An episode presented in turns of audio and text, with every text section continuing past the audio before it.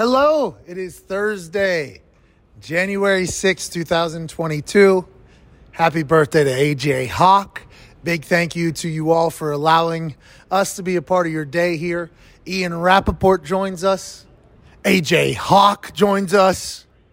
Mike Rupp joins us. Michael Lombardi joins us. The boys are on fire. Let's have a day. If you enjoy the show by the end of it, please be a friend, tell a friend. If not, just act like it never happened. Let's get to it.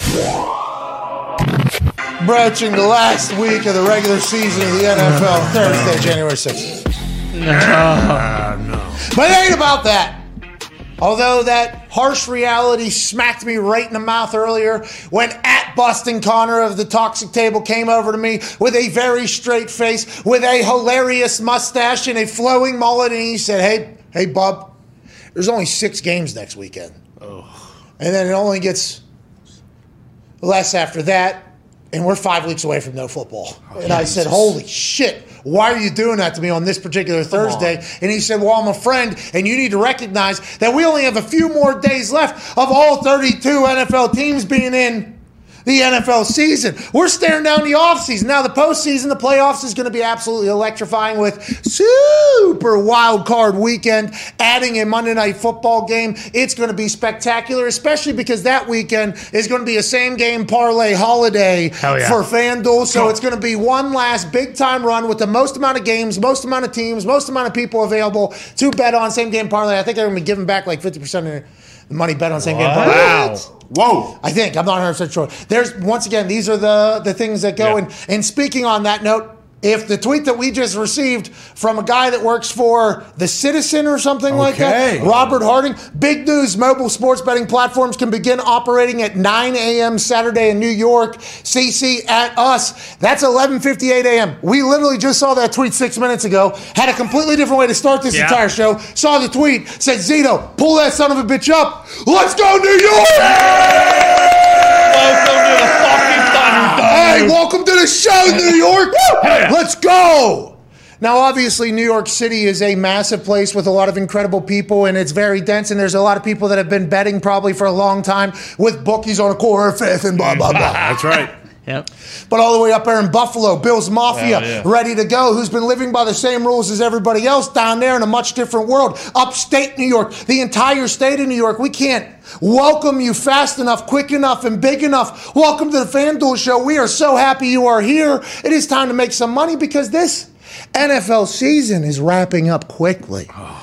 And there's a lot of storylines and there's a lot of situations and scenarios that are still to be figured out. And we will watch along this weekend with absolute awe of the greatness of the best league in the world. And it is something you should think about when you look in the mirror and say, you know what? There was a time when there's no NFL football.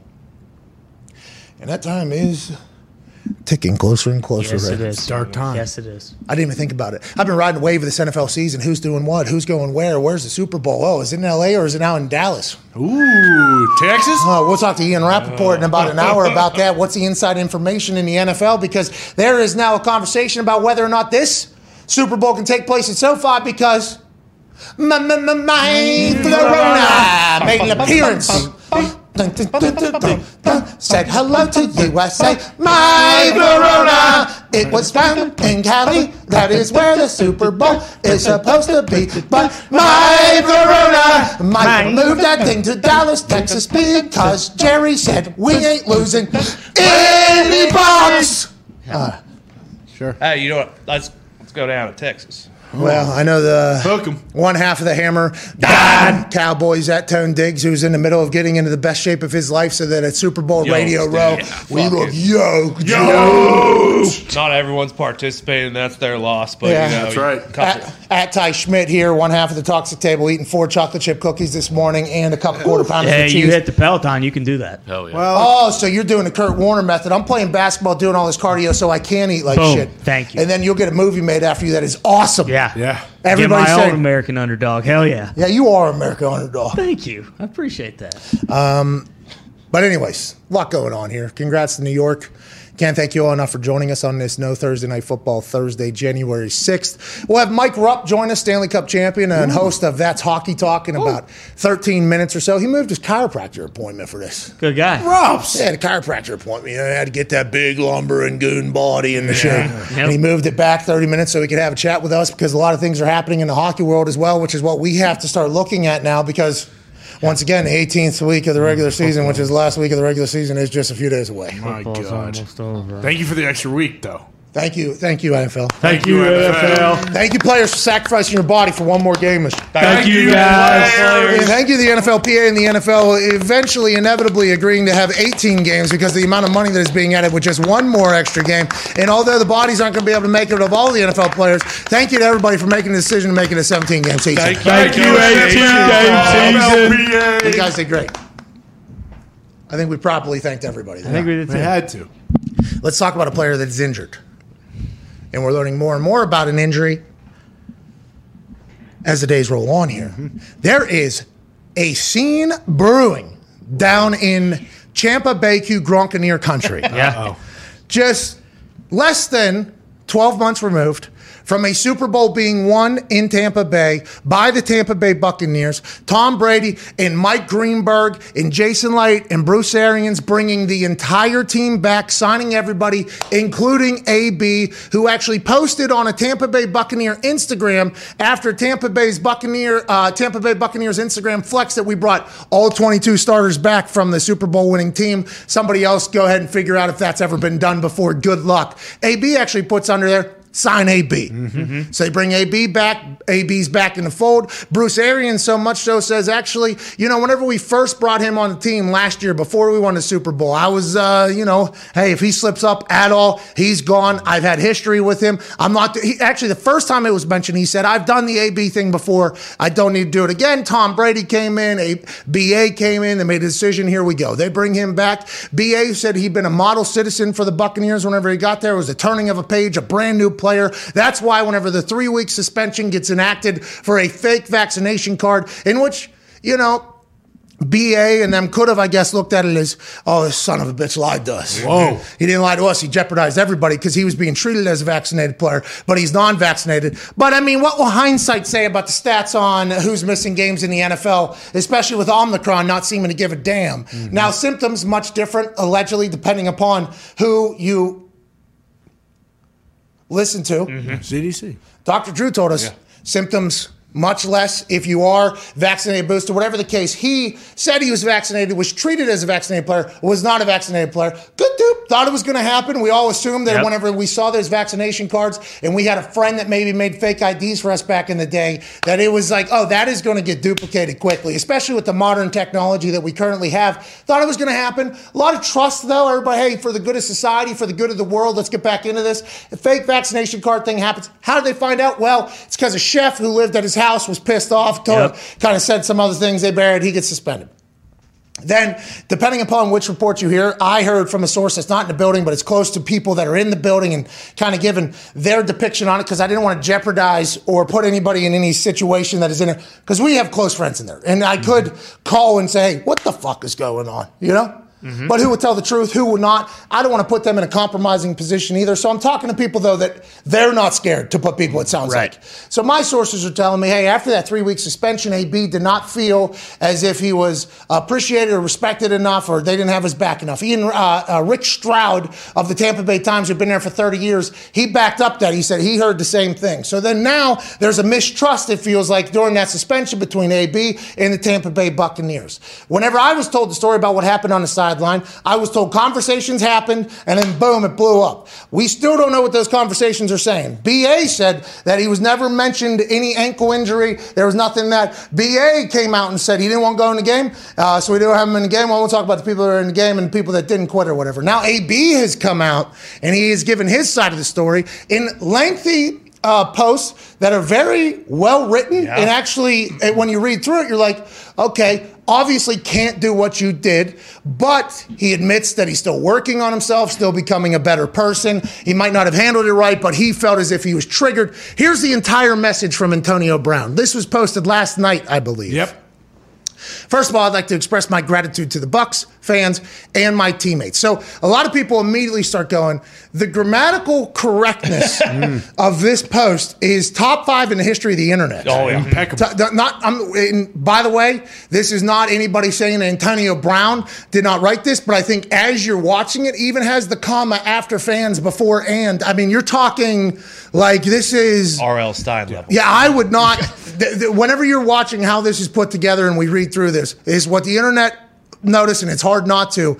There's double space even. I mean, it Yeah, is a well very, it is a incredible message. The Bucks help me, but also gives us his perspective. So even if he didn't type it up, he told somebody what happened in his side of the story, so we get a chance to hear it. Whatever the case, people are going to go after players if they put out a statement that contradicts what the people already believe anyway. So I'm not saying AB's right, but the immediate reaction by the people that don't believe AB is he didn't put this out. There's no way he put this out mm-hmm. because there's even indents in the next paragraph. Yeah. That never happens on the internet. I mean, that is just not something that happens. So it is very easy to point out some things that make you go, did AB actually type this out? Or did AB talk to somebody, ghostwriter, they put together his sentiments, why he ended up in there? Let's assume it is the latter. Nonetheless, this is Antonio Brown's side of the whole thing. Brent.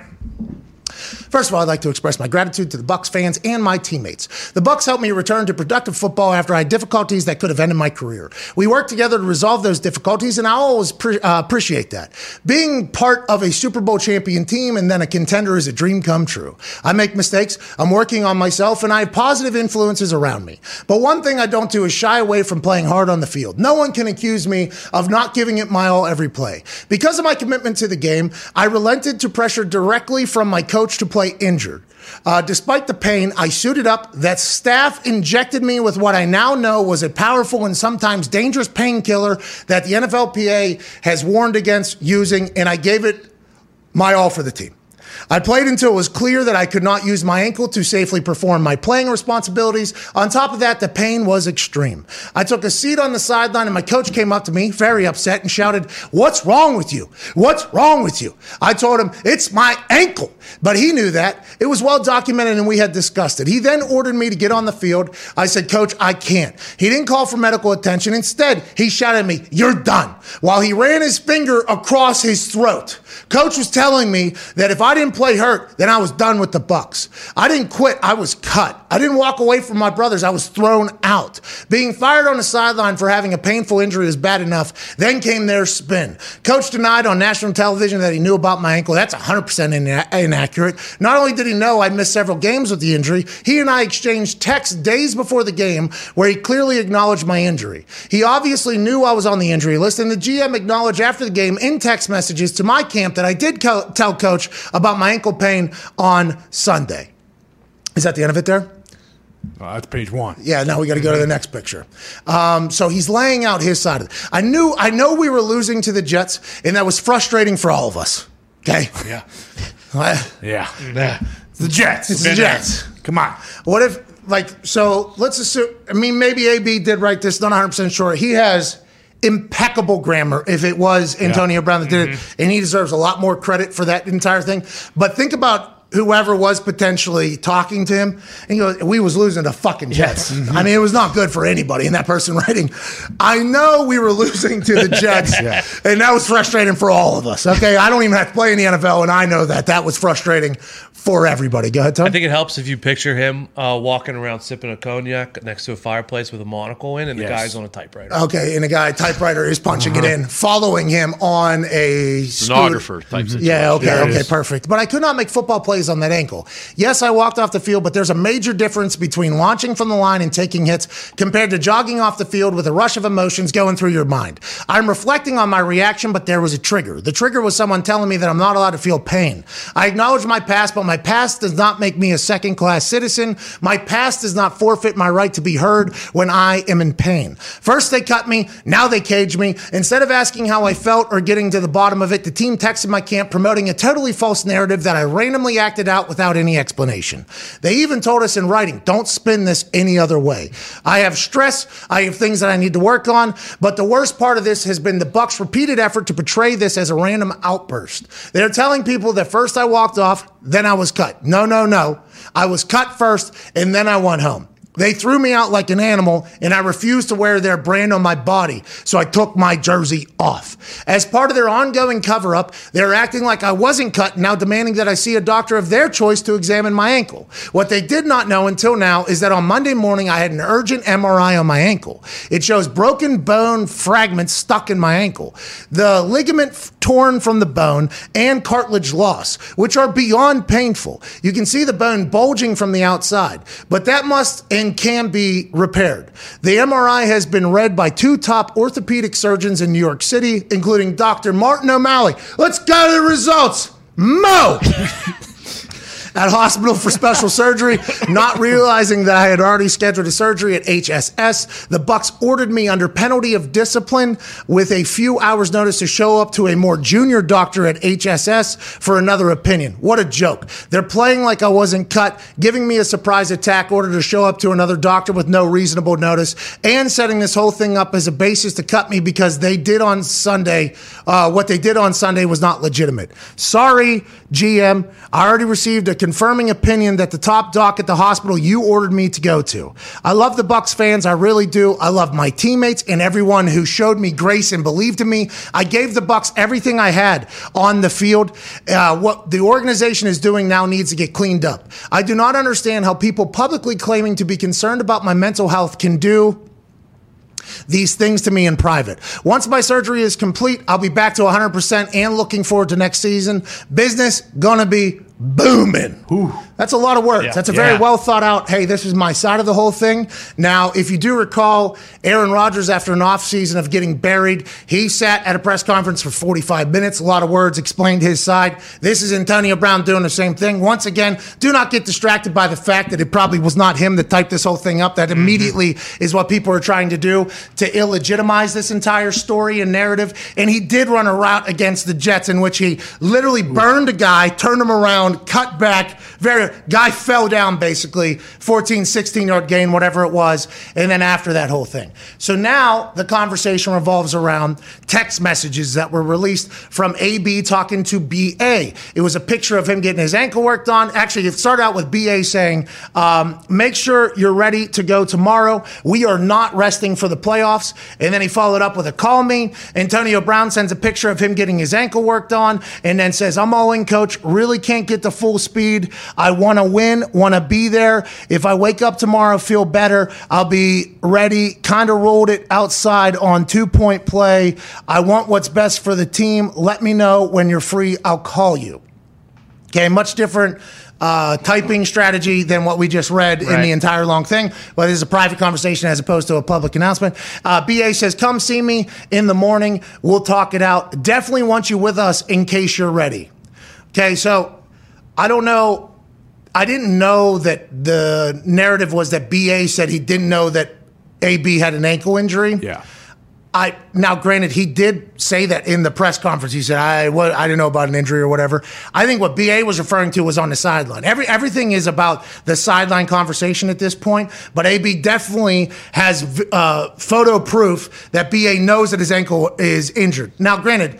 There's no way BA has any grounds on to stand that he didn't know about the injury at all or existing because AB literally missed like four or three weeks before the three week suspension. So it gets even deeper now. So now AB's uh, not just you know exposing the conversation he had with BA. Now he's also exposing the conversation he had with Alex Guerrero, and he said um, basically Tom Brady guy Alex Guerrero charging me 100k, never doing the work on me. How you even work with people like this? This what I was dealing with. So then on Friday, December 24th, before the game, obviously before this all happened, Antonio Brown texting at 6:51 a.m. Hey, up early Uh huh. Working. working. Hey, working. Like legit. That was one of the first things I saw. Like, okay, he's sending texts at 6 a.m. Hey, AG, if uh, if we not going to work anymore, that's fine. Let me know about the 100K. I paid you. Only fair get back half my money. Let me know how to proceed. Alex Guerrero responds like two hours later. Good morning, AB. I appreciate you reaching out to me. I completely understand that you want to go in a different direction. Thank you for the opportunity to work together. You are a wonderful person. I hope for your continued success on and off the field. Please let me know where you want me to send the balance. Big hugs, my friend. So at our office, there's been kind of a split reaction to that. The balance, I didn't know if that was what he thought AB owed him, or a lot of people thought that was the money he was going to uh, send back in answer to what AB said there. I don't know how Alex Guerrero is getting buried in this. I thought that message was uh, a pretty Yeah. I guess, act. I I- not. I don't. I don't know. uh, I'm not saying class act, but I don't know how else he was going to answer that, especially if they decided not to work together anymore. To dive in quickly here before we get to Rups, because I can't wait to chat with Rups of Hockey Talk. Alex Guerrero has a crew of people that have been doing this pliability, body guruing uh, for a long time now. So much so that I've actually met a couple of them because they worked on uh, a couple players that maybe played for the Indianapolis Colts that might have been at the New England Patriots before. That was something that not just uh, Adam, Tom, there's a lot of goats from that New England Patriots team that were getting worked on by this crew of physical therapists that go deeper and have this pliability thing. They would fly around team to team and you would be able to set up appointments. Those appointments were very expensive because what they're able to do with your body, we're seeing with Tom Brady, we're seeing with a lot of other greats, and they're not doing it for free. So 100K sounds like a lot, but I don't think Alex Guerrero is going to do shit for free for anybody. There are obviously business decisions being made here, uh, but that is not that many sessions. If what I was being told on how much a session is costs each time, it's a massive investment. I was too young when I first encountered it to even think about investing in it. My whole body hurt the day after I was gifted a session from Vinatieri. I said, I'm not signing up for that ever again. And I think it was kind of like if I make it to 10 years in the league, 11 years in the league, 12 years in the league, I'll get to this because I'll have enough cash to uh, pay for it. And also, my body will need it and require it. So who knows? There's a lot going on. That whole sideline's mic'd up, though. Yeah. Like we're gonna know exactly what happened. I think. I like. I would assume right now the Buccaneers, if they feel very confident in what was being said, they're going right to NFL Films and saying, "Hey, we need all the boom mics and all those things on the sideline to get this entire interaction." They'll probably release that on their side. I don't know if they want to do it now because there's a lot of drama. But AB also knows that everything is mic'd up and everything like that. He feels very confident about everything that happened. It's only going to continue to go here. Uh, I can't wait to see what the truth is. The truth is going to have to lie. So Adam Schefter just had a tweet. I assume it was about this. Buccaneers are releasing Antonio Brown today. League sources tell ESPN he is a, as Bruce Arians proclaimed Sunday, no longer a Buck. Okay, so AB has been officially released because that was a part of his statement about they're keeping him in a cage. They tell him he can't play, get out of here. Then they keep him and say he can't go. They're probably trying to figure out all the backside of the whole thing.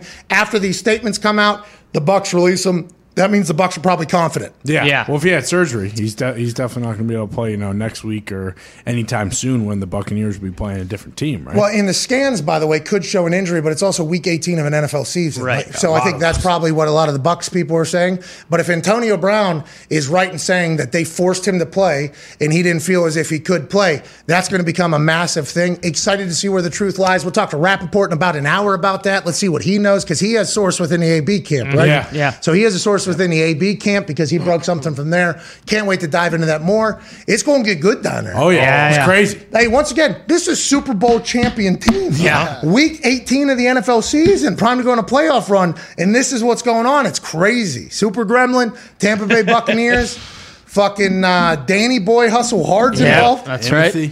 Woo! It's insane. It is. And what you just said about the Bucks and the audio on the sideline, because it hasn't come out, that's what's kind of intriguing to me. Because they would just put that out if they thought AB was full of shit, and none of that happened. When do you think they would just immediately after him tweeting that they would put it out? We'll reach out to, uh, to the NFL films people who have it at least. So the NFL is going to, you know, because this is a big deal. Yeah, if the NFL, if coaches are forcing players to play and cutting people on the sideline being injured, the NFL is going to want to get to the bottom of that as well.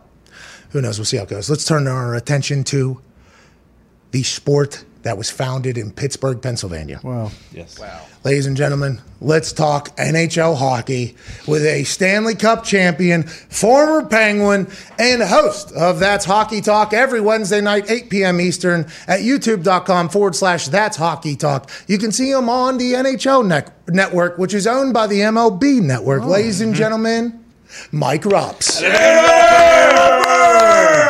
What's up, fellas? Hey, that's a lot to un- unpack right there. That you guys are. That was some deep stuff you're going through before I came on, man. A lot to unpack. Well, I tried to get through it because I knew you were sitting here on deck waiting to chat. And every time we talk to the Rups or I hear the Rups speak, if some magic comes out about hockey, but that is massive story. Does anything like that happen in hockey? Is there, like in the NFL, there's always been a history of mistrust, I think, between players and trainer staff and coaches and owners. Anytime there's money and injuries involved, does that happen in hockey or no?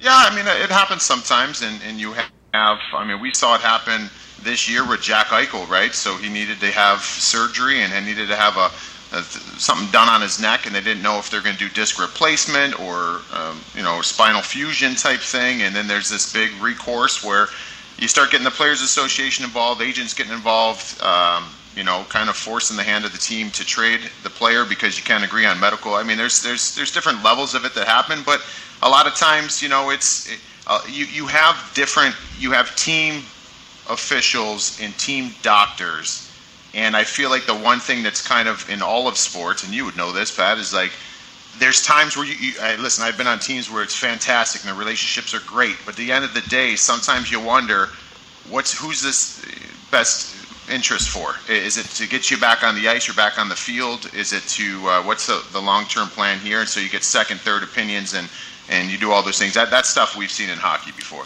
All right, we're going to call you back. Our connection isn't as great as it should be, but that's a great conversation pivot there because there is a natural pessimism to the thought that oh, the best interest is being looked out for the player when it's not the player paying these people or the future of these people's lives is dependent upon the player. There's going to be more players probably that come through in the tenure of the medical department that has been with the team forever.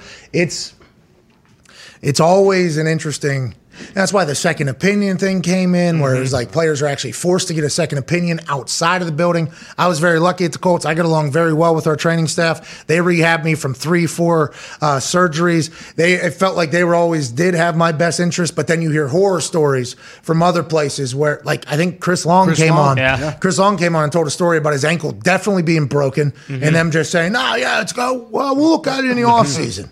Like we think Pain it's tolerance. Yeah, we'll see if you if you can get through it or not. Yeah, pain tolerance is like, are you mm-hmm. tough enough to play or not? Basically, it's like how you word it. Welcome back, ladies and gentlemen, Stanley Cup champion Rups, uh, co-host of That's Hockey Talk. We can't thank you enough for being here. Let's dive right into the hockey season. How's the season going? None of the games are on TV. Rupp, what? I, I, we signed we signed two deals with Turner and ESPN last night. We finally got a prime time Sidney Crosby Pittsburgh Penguin best organization in the entire fucking league on primetime television against uh, St. Louis Blues. And Sidney Crosby ragdolls some young punk, gets an assist, and then scores the game tire. Is that what the rest of the season's going to look like? This is good for hockey, I think. Oh, you know what? We as far as the watching the games, it's going to take a little adjustment. I mean, we're going into that phase now, and, and I think what the, what you're seeing is like you know how you got the NFL that's got different outlets, got different nights of the week. The NHL's kind of getting into that avenue now, or that that that kind of walking down that road where it's going to take a little bit of time for people to understand. All right, we got ESPN Plus on these nights. Uh, we've got ESPN and we've got Turner, and we, there's all these different ways of kind of shaking it out. But last night was the first night. You're right.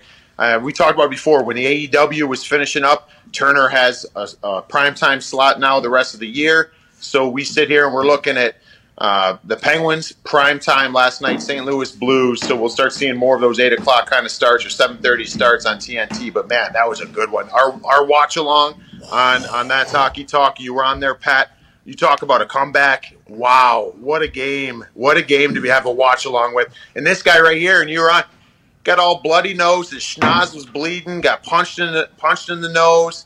You don't you don't wake the bear. You don't poke the bear, man. Sidney Crosby comes back in that game and shows why he's one of the best of all time. And uh, that was good, man. You That was think- that was a cool watch along, right? Yeah, it was awesome. Do you think Turner is just going to decide we'll just put Sidney Crosby on primetime television? Listen, for instance, Brock Lesnar goes to Monday Night Raw. All of a sudden, Yeah. the ratings are up. Mm-hmm. You put Sidney Crosby, in, and he has bloody nose after beating the fuck out of some 18 year old punk. Okay, just beating the shit out of him. Gets an assist. Then all of a sudden, in front of the goal, getting pushed in the back, elbowed by the goalie.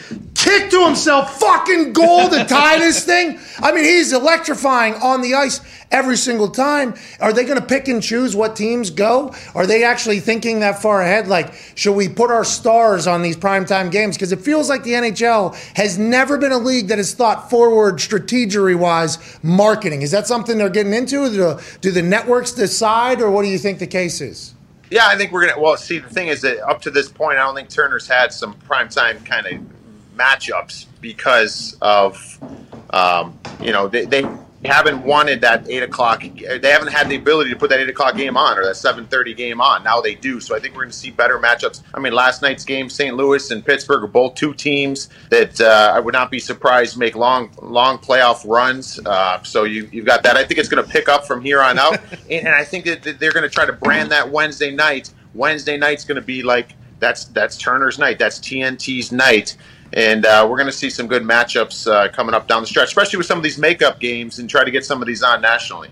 So I saw Biz with the mustache afterwards, and they're, you know, it's nice to see these networks investing in hockey. And I, I honestly, there, there's only like what two, three teams this year that could really go. It's the Pens, then what? Golden Bruins. Knights. Red Wings. No, I don't Detroit? think. Are we saying Detroit? We're just going to get all the representation in studio there. No, Definitely not that's- the Red no, Wings. Listen, Red Wings aren't. They weren't even invited to the tourney a couple years ago. Not you guys Detroit. weren't even We're all invited the way to back. the Stevie Y's got us back. You guys were 25 minutes from the bubble in Canada. weren't Yeah. fucking invited. You're the closest team to the thing. You weren't even invited. I like to get a good pop out of the rupper there. That's a joyful thing there. But in how many teams really have a chance right now? And once again, I think I asked you this the last time you're on. When does it start to matter? Like the Pens are on a nine-game run right now. Is this good? Is this bad? And what team should we keep an eye out for? Uh, it's awesome. I mean, anytime you get on a run like that, it's amazing. So this Pens team, I think Evgeny Malkin potentially could be back tonight. I don't know if he will be back tonight. Um, you know, I that's the tough part though. Like, how do you you don't want to break stride in what you're doing, but I mean, you're talking about an all-world player, right? So how do you how do you try not to disrupt the run that you're on? But um, you know, you could say they're peaking early here, but hey, you'll take this any day of the week. Anytime you can get a run like this, you go with it. It's about kind of getting into a, a groove like that in the last five, six games of the season. Uh, when you look across the league, man, there's some guy, there's some teams that are powerhouse teams out there. Florida Panthers, the Tampa Bay Lightning going for three cups in a row. I mean, they're unbelievable. And uh, how about your boy uh, AQ Shipley? Is he, a, is he a Bolts fan? Have you talked to him about that? No, he's a Penguins fan, but he, I guess he He's has partied with the Lightning a couple of times. And he said they're- Stamkos? he said they go. He said they go, and he does like them a lot. He said they're a good group of dudes down there that are also incredible at hockey.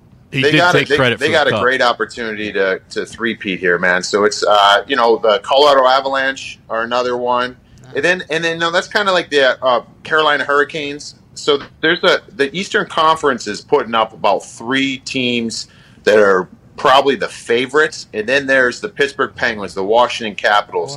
Uh, these teams can make some noise, so it's going to be great, man. We've got a lot of teams that the East is going to be really tough to get out of. But um, you know, and, and that's the kind of thing right now. that we- It's the timing in hockey. You talk about the TV stuff.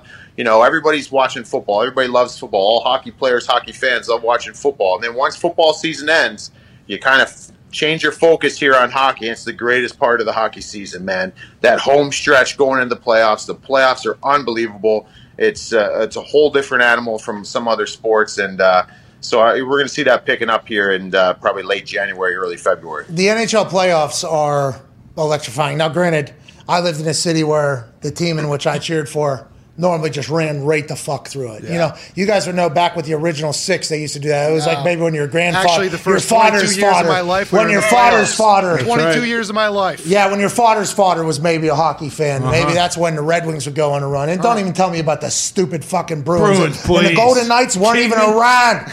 Okay, they weren't Yeah. even around. Every year we go to the playoffs, baby. We don't know what Yeah, it's like not going to the playoffs. Anyways, can we can we uh, can we talk a little bit about hockey culture? Is it true that the Russians drink vodka like water? Is that real? And is, are the athletes, are the NHL players doing that or no? Um, yeah, I mean, yeah, they, they drink vodka. I mean, I think nowadays what you're starting to see, though, when you're talking about back in the day, I mean, we had stories. Uh, we'll have, you know what, we'll have uh, Vancouver's head coach, Bruce Boudreau. Uh, he said he'd come on and we'll find a time to get him on. We talk about the old days. Is that the Guys Capitals' have- former coach? Oh, yeah. Oh yeah. He's not coming on. Oh, no, but he's got stories, man. And uh, Bruce. we had Bruce. we had Dallas Stars guy. head coach Rick Bowness come on. He's telling about some guys not too long ago. Like I played against these guys. They're having they're having smokes, you know, in, in, in uh, you know. Intermission they're on the back room and he was told the story of uh, Danny Markov who was back in the in the trainers room and he uh, you know he had the, uh, the the the washer and dryers for the in the equipment room and he's back there and he's having a cigarette in between periods and he's blowing it into the into the the dryer so the just throwing all the smoke into the dryer and, and trying to let it go out the vent in the dryer because and, and it's like the game's changed so much over time. Uh, you know, now it's like it's 365 days a year, training, eating right, sleeping right. So, do the Russians drink vodka? I'm sure they do, man. That's in their blood, but uh, they're not. I, nowadays, I don't think the guys go out. I don't think the guys go out like they used to. So, um, you know, it's it, there's like no room for error nowadays. So those Russians uh, probably just do that in the off season. Well, and also going out is no longer the same because if you get caught doing anything, you're done. Yeah. If you if you slip a tongue at all and say you're better than somebody, oh my, you're in the middle of a beef all of a sudden. I mean, there is it's a much different world with cameras being on phones than back in the day. So that might be a little bit guarded. I just assume that they were just absolute animal. I mean, I've heard stories like you hockey guys used to go. Like I remember accidentally stumbling into a hockey house maybe late night, and it's the hockey dudes could always go. It's uh, it's a hell of a culture over there. Love the sport. Go ahead, Ty. Well, you mentioned that, Rupper, but so is like Ovechkin an, an anomaly then? I mean, this guy's drinking 12 packs of Dr. Pepper on the ice. Like, how, how does a guy like Old that school. just do whatever the fuck he wants and still go out there and score, you know, three, four goals a night? That guy's a machine, man. I've never seen anything like it. Um, just from playing, listen, I'm never going to try to compare myself or really any other player to him uh, as far as you know, but. It, he, the way he goes, right? The the tempo he plays at every single shift in every single game, it's it's incredible. I mean, there's nights where you just simply don't feel good, right? You just don't feel like you got your legs. You got to be uh, you got to be a wily vet and kind of you know outsmart the situation because you don't have the, the physical attributes that night. This guy has it every night, man, and and he. Uh, I saw the stat the other day, which is which is crazy about him, and, and maybe hey, maybe that's the secret sauce. Maybe you throw back 24 Bud Lights and uh, you got that extra weight in you or whatever. But this dude, he sits there. Uh, so we know that he's coming up, right? He's making a run for the Wayne Gretzky all-time goal record, and he's going to get it in, in the next couple years. And uh, we started we started running these these stats saying like you know I've just never seen a guy like this. Like he's the the best goal scorer I, I think right now the league has ever seen and he's up there with league leaders in hits every single year. So we started doing some comparables of like, all right, so who has scored over 400 goals or whatever the number was, 400 goals, um, and, you know, in that span of Ovi's career, and where are they at in the hits department? And Sid was number two, so Sid had number two most goals over that time. But then you look at the hits numbers. Sid has like a career 894 hits. Ovi had 3,600. Dude, like this guy, this guy, since he's come in the league, Ovi, and uh, what was that, 2005, he's got the most goals by a lot. And you compare, he's he's number four in hits since 2004. And the guys he's out there with, uh, the, or sorry, up there in that list with, are like Cal Clutterbuck, you know, Matt Martin, um. Dustin Brown. These dudes, like they're paid to hit. Like you know what I'm saying? Like, hey, hey, hey, Rupper, uh, we're gonna pay you X amount of dollars. You're gonna go out and you're gonna hit everything that moves. Those guys, Ovi's in there with. Ovi's paid to score goals, and he's hitting uh, with the best of them. He's a freak of nature, and dude, I don't think this guy's gonna stop anytime soon. He's so electrifying. And, and as soon as the Pens Capitals just became a thing, you know, we had Geno, we had Sid, and all anybody want to talk about was like, Ovi, this guy is just a wizard at goal scoring. He posts up on the left side. He'll even skate backwards for like two seconds. And as soon as that puck is even over there, it's a goal. It's a guaranteed fucking goal. And it's coming harder than any. He's a sniper. You see his work. And then you start realizing, like, oh, he takes runs at people too. Like, he oh. is, he takes runs at people. And he, I wish he was a Penguin. We should trade for him. Is that going to happen? Is he I going thought to? we. Hey, hold on though. I thought we were trading for McDavid though. We are. What are you talking about? Jesus, yeah, if you right. want to play in the NHL, you play for the fucking Penguins. Don't think so. Who'd you guys have on the show last night? Guy who never played for the Pens. He might, might as well have never been in the NHL. He NHL. was from Nash Vegas. Now you're gonna have goddamn Boudreau on this goddamn thing. I watched that 24 seven for the. uh They played outside or whatever. Ben's Winter Classic. Classic. That guy's talking a lot of shit on the Pittsburgh Penguins. I, I don't know if that guy necessarily should be allowed a microphone. Huh? Pat, I got something for you. I got this for Connor, man. Here we How go. about you saw Tuukka Rask? Tuukka Rask just got signed. He's going to be on this uh, tryout. He's going to play, I think, tonight or tomorrow night in Providence for the Boom. Quit on his team. So, Pat, I'm gonna let you in on this. Some of the listeners here. This thing, man, I called this a mile away, and I got to toot my own horn for calling this. The Boston Bruins have some issues on their team. They need some depth players. They need a goaltender. And what they did, they've had Tuukka Rask has been their guy for years, years and years, right? And he had some surgery in the offseason. Oh, yeah. So he's gone, no contract. Everybody knew, all right, when this guy eventually gets going, they're going to bring him in, league minimum. and uh, they're they're going to go on a run with with their one of their all time great goaltenders. And I want to ask you this, Connor, because I, I think David Krejci is going to be coming back here down the stretch too. This Damn guy right. went home to play in Czech Republic, and he's like, I just want to go home. I'm done in the NHL. And the Boston Bruins need a center iceman, and they're going to be all cutesy and get this guy coming out of his his, his uh, Czech league uh, season, and he's going to come back in. So the Boston Bruins are going to be they're going to be revving up here with some of the old school guys down the stretch. So you can't sleep. We're on fucking them. Pulling would armor, dude. Don't Nah. worry about it. We're Nah. pulling Jaromir back for the fucking play. Nah, I've heard through the grapevine, Fenway Sports Group's actually, if Krejci doesn't oh, come back, up. they're trading Crosby back up to Boston, Get where he should be. Yeah. Oh, you shut the hell up. There's no reason for that. Sidney's gonna retire a Penguin, right? Well, Yeah, you, no doubt about that. Yeah. So we got the two greatest hockey players of all time. That's awesome. Go ahead, Tony. Yeah, back. Rupper, with all due respect, and Pat just mentioned the guy, fucking Ovi couldn't hold Yags' jockstrap, okay? That's first and foremost. Let's get that out of the way, okay? Secondly, they say championships are built up the middle. Was there anyone ever better built up the middle than when it was you, Sid, Jordo, Evgeny, and fucking Flower? Oh no, man, that was that's got to go down in history, man. Some Yogs serious- is a player, huh? Yeah. You know, uh, hey, anytime you could be a part of a group like that that's got probably 900 goals, even though I'm only responsible for about a handful of them, I'll take it, man. You, you got to take that center ice down the middle right there. Uh, hey, you one thing you touched on there. we hold on a second. You're trying to tell me? Why don't you trying- like Jagr? Hold on one second. Hey, whoa, whoa, whoa, whoa, whoa. Jagr. There- Like there's Yags? a conversation happening Yags, behind here where everybody's Yeah. telling me, hey, he does not like Jagr. Yo, what does that even mean, dude? That's Hey, what I was did gonna you- touch on. I'll You're trying to tell on. me that you like Yogs. I know you're Yags. Pit- I know you're Pittsburgh through and through. You bleed that black and gold. You're trying to tell me that that oh, Ovi can't hold a candle to Yogs? Listen, Really? when, when six six and six eight were going oh, up and Ronnie down, Francis. oh, Yeah. my God. But All right, I got a couple Yogs stories for you, real quick. Yeah, hey, now we're going NHL Network. Story time with Rupper. All right, so so here's the thing, and, and you can call this in Yogs. I've always heard, you know, I listen, man. I'm gonna be square with you. I've never heard a bad thing about him. So don't add to it. However- no, no, don't say anything. All right? Don't say I anything bad I have then. heard though. I have heard he likes to he likes to march to the beat of his own drum, which is fine, right? Like we know superstars do that. So New York Rangers years back. Uh, I'm not on the team, but I, a, a guy told me the story that was on the bench next to Yogs.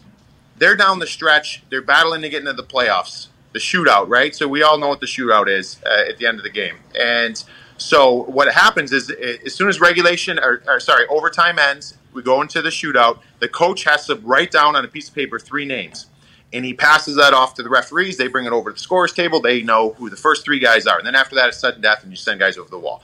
So Yogs is one of the greatest players that's ever laced him up, man. All we know time. that. And but he, he didn't like he didn't like shootouts. He didn't like breakaways. This team's down the stretch, and uh, so I heard uh, Tom Renney was the coach at the time, and he'd sit there before the shootout, and like they needed this, they needed this win, this extra point to make the playoffs, and so he's going down the bench, and he comes up behind Yags, puts his hand on his shoulder, and he goes, "What do you say, big man? We really need you here. What are you thinking?" And he said, and I heard the Yogs just sat there straight up and just goes, said, nope, not going. he wouldn't go.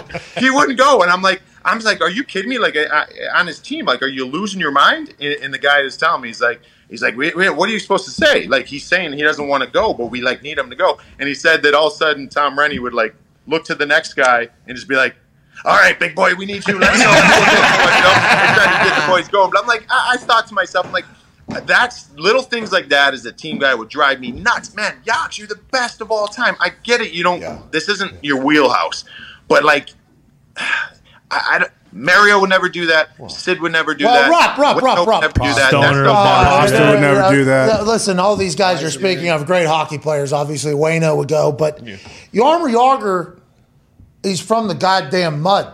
All right, sure. Hell yeah. Shootouts are too easy. Yeah. Yeah. This dude, he likes gritty. Yeah. He likes mm-hmm. grinding. He likes beating people. He likes taking a little bit of abuse.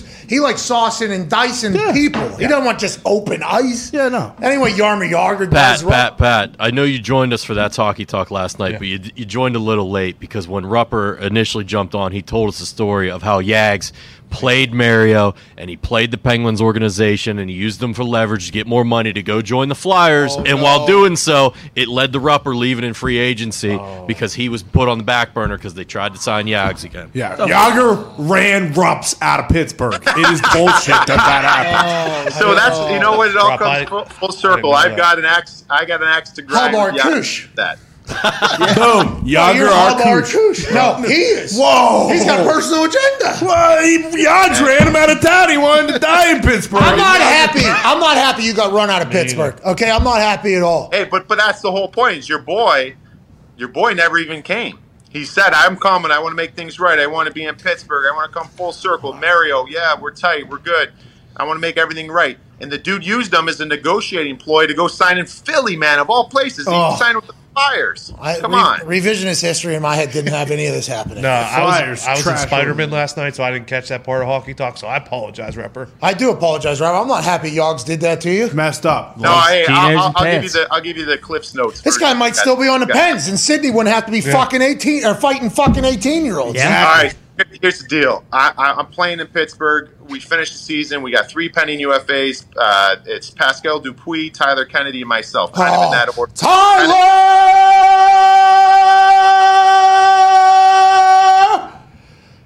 Kennedy! Shout out to Mr. Kennedy, by the way. Uh-huh. Shout out. Uh, He's Green so, Bay, Wisconsin. So it kind of in, in order of importance of signing, that's that's the order, right? So we're, we're looking, and, and I knew if I went to free agency, I was going to be leaving because the Penguins couldn't give me what I thought I can get on the open market, and they couldn't give me the term. I wanted to be in Pittsburgh. I wanted to stay in Pittsburgh and retire in Pittsburgh.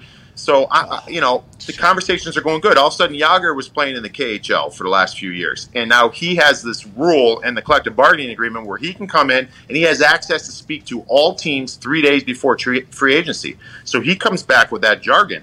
I want to make things right in Pittsburgh. I want to win another cup in Pittsburgh, and I want to make things right with Mario. So all of a sudden, those the, us three guys who were kind of in that pecking order, we got we got put on hold our negotiations because they want to talk to Yags. So and, and Nick mentioned this around Pittsburgh. There was hashtag Jagr Watch. It was nuts Yeah, every was- day. I was in Jagr Watch. Jagr it. Watch. I had my Jagr Watch. binoculars. I was like, People were tracking happening- planes. Every that every yeah, dude? exactly Jagr Watch. And uh, so every day that's happening, people are you know getting updates on this. And what the guy ends up doing, he says it's not about the money, it's about the opportunity, and it's about you know kind of closing this this this this circle here in Pittsburgh. And he signs with the Flyers because they paid him more money. Mm-hmm. And what ended up happening is he did that, and it took us all to free agency. So now I start hearing these other offers, I and I have to leave. So it, No, you just want more money. He used the he used the pens in this to kind wanted. of get what he wanted, and that's fine. That's his own thing. So I guess in my opinion, I was kind of pissed. I had a little chip on my shoulder for Yogs. We're playing against him in the Winter Classic that year, outdoor game in Philly. I'm with the Rangers. I score a goal. I do the old Jagr salute, right? in in Philly. Oh, yeah. The whole place wants to kill me. Their team wants to kill me. Everyone's telling me how disrespectful I am to Yags. We won the game. Cool, whatever. I had to get beat up a couple times after that because of what I did, but whatever, fine. So, uh, fast forward years later, I'm in LA covering. I- I'm on working for the NHL Network, covering the All Star game. Jagr's playing now in Florida for the Panthers because they paid him the most money. Still playing. And so he he ends up he ends up at the All Star game, and I'm at the hotel. He goes walking into the elevator. I'm getting ready to go in the elevator from a few feet back, and I'm like, yeah, I'm gonna wait till the next elevator. I don't really feel like talking to this guy, like you know. And uh, so elevator goes up. I go upstairs. I change. I'm renting a car to go out for the day because we have uh, some time during the day. I, I hop in a cat or an Uber, go two miles outside the city, and go to this mom and pop car rental place. I walk in this fucking place, and who the hell is sitting in the chair? Yogs sitting right there in the rental car place. And I walk in the room, and he's like, "Hey, Rupper." I'm like, "Hey, Yogs, how are you, man? Congrats on the All Star game. Blah blah blah. Cool, thank you." And stand there, and I'm like, I'm like, you know, none of this was about disrespecting what he was as a player, and I didn't like when people were saying that. I was supposed to be a thorn in your side. I did that to to kind of fit that that role. So I'm like, I got to say something here. So I'm like, Yox, listen. I walk up to him. I go, Hey, man, remember a couple years ago, Winter Classic? You know, I remember I scored those couple goals and we won the game. Uh, uh, and I did the I did the Jagr salute. I mean, that's your thing, right? Like I, I did that. No hard feelings, nothing but respect for what you've done. You're one of the greatest of all time. He's like, no, man, don't even worry about that. I'm honored that you would use my celebration like that. He goes, uh, don't worry about it. He's like, it's all good. I'm like, all right, cool. So I felt like this is beyond us. It's fine.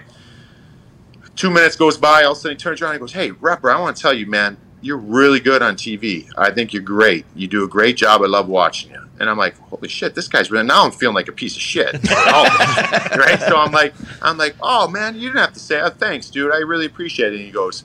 You are so much better than you were as a hockey player. Oh, and I'm like, you son of a bitch. And I go, I go, fuck you. I'm like, we're one one, we're tied, like it's over. And it was kind of funny. It was good. We we kind of gave it the old big uh, handshake, and, and it's over with. So I got nothing but love for him now. But at that time, man, I was pissed at Yogs because I wanted to stay in Pittsburgh. Well, we wish you would have stuck around a little longer. You know, it would have been nice to meet you down there, South Side, a couple times. I would have Uh-huh. seen your big lumber in the head. Mm-hmm. I assume I would have walked into Mario's and said, well, you're a big son of a bitch. Huh?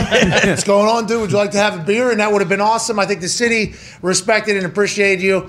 Uh, I don't know if you're ever going to pass Jagr, though, in the, in the but. But with that being said, I'm happy to hear that you guys put your swords uh, aside. Yeah. That's right. That's good We moved on. We moved on. Well, look at you now. You're on NHL Network. You're on That's Hockey Talk. You're a Stanley Cup champion, former trasher. I mean, Wow. What a legend you are, pal. And we appreciate you for joining us, man. You're supposed to be out of here like 12 minutes ago. We appreciate you sticking around. You're the best. Awesome, buddy. Love you guys. Talk to you there. Hey, you too. Ladies and gentlemen, Ruffs. Happy birthday to the guy that's joining us, who's a college football national champion, Super Bowl champion, uh, Ryder Cup champion, COVID survivor, and he's just completed another trip around the sun. Ladies and gentlemen, the man with the mangled fingers and the home plate face jawline, AJ Hawk. Happy birthday, AJ! AJ Thank you Hawk!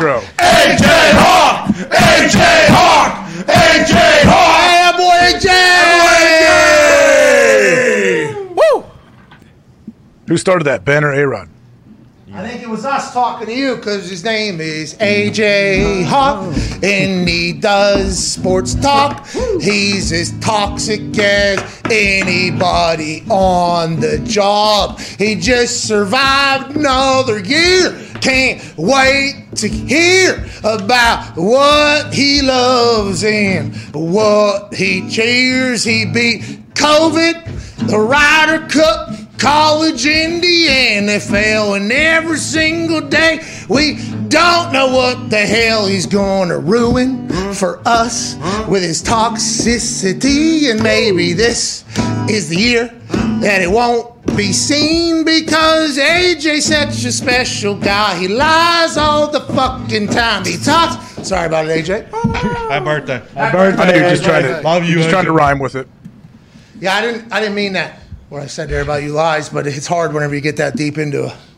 I should have prepared a little bit closer because I am a musician now. I play guitar on TV. Yeah. Pretty crazy, though, that he forced you to sing that song Yeah.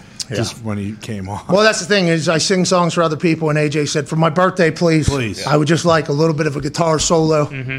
And I appreciate the Bugle Boys getting in Yeah, band. you bet. Appreciate you, man. I mean, sorry you had to go through that. I mean, the gourd on this guy to ask Yeah. you to sing him a song for his birthday. on the spot. Thank you guys. On the spot. Thank you guys for fulfilling my request. Happy birthday. Happy Yeah, birthday. you're welcome. It's like a cam- like a cameo, basically. Yeah. Which, Yeah. by the way, have we reached out to try to get AB to do one? Well, I think it's going to be get interesting to do those now.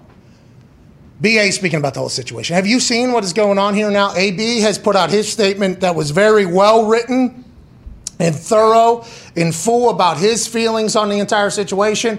His in, his ankle was injured. He told the coach he couldn't go back in because he was too hurt to play. He had a super specialist in New York look at it. He's got surgery coming. The fact that they wanted him in there is uh, basically against everything. He's not a second class citizen just because he's fucked up in the past. Uh, he was cut by the team. He wasn't. He didn't leave or walk off. He acknowledged that he does have some flaws. He does have to fix some things. It wasn't perfect in this statement that was perfectly crafted. Through his words i think even though people will pick part it wasn't him that actually said that. He's planning on getting surgery coming back next season. Business is booming. The bucks have cut him. Ba has come out now and this is via an nfl Dov Kleiman tweet. It's a two minute actually it's like a minute 30 of ba explaining his side uh, to counter argue what AB has laid out. Let's go ahead and take a listen to that right now. And I'm listening to it in real time for the first time as well because it was too long to listen to during the break that we took. did he ever ask a trainer or doctor about his ankle? He never went through. That's the normal protocol. You go through protocols during games. I was never notified of it. So obviously, that was a, the disturbing thing when we were looking for him to go back into the game. All right, we always had. Uh, he was very upset at halftime about who was getting targeted. Got that calmed down. Players took care of that. It started again on the sideline. We called for the personnel group that he had played in the entire game. He refused to go in the game. That's when I looked back and saw him basically wave off the coach. Um, I then went back, approached him about what was going on. Uh, I ain't playing. What's going on? I ain't getting the ball. That's when I said, "You're done. Get the f out of here." And that's the that's the that's the end of it. And um, we are work we are working on Carolina. That's the end of the story. And um, hopefully it ends today. Hold on, there's He accused you of making a throat slash. I don't know that is that a throat slash? That's, that's all it was. the finger did go across. would not force a player to play. You can't force a player to play. You can't force a player to play. I mean, they they have that choice. It's their body, and uh, he decided to play. He and Mike both were on pitch counts. All right, and um, we were trying to manage that as best we could in the first half. Have you communicated with him? Because he had posted some text messages that were purported to be between you guys uh, about his ankle. Have you guys texted during the week at all about his ankle? I know you weren't actually physically here because you were. No, I you saw the text. I mean, it was out there. So it's you know, if you can go on Saturday, I want you with the team in case you can go. He he participated in the Saturday walkthrough like he was going, so there was never another question about it. It's fascinating, AJ, because all of this is mic'd up on the sideline. Now that's BA side. We read Antonio Brown's entire side earlier in the show. He basically said that they're forcing him to play. He didn't want to play. He said, I can't go anymore. Even after he did look great on that one particular route that has made its rounds around, cause he says in his message, it's a lot different to skip off a field than to get off the line. So maybe he hurt himself on that particular play, but it's all, it's all mic'd up, AJ. It's all mic. We're to learn. We're to find, I think. We're to learn, but I think Bruce mentioned that, which I give Bruce credit. I'm sure there's lawyers of Tampa Bay, like they're trying to figure out what they, how they should handle this. But BA said at halftime, it sounds like AB had a little bit of a meltdown or, or freaked out in the locker room because he wasn't getting targeted as much as he would like to. He had he had an issue with something going on on the field, whether he's not getting the ball enough or he's not in the right personnel groupings, and then that kind of continued, I guess, once they got out there. Can somebody look up Danny Boy Hustle Hard on the Barstool podcast, which one it was and what he said? Because I had heard this leaking around the internet that Danny Boy mentioned something about Gronk getting targets. And I don't know.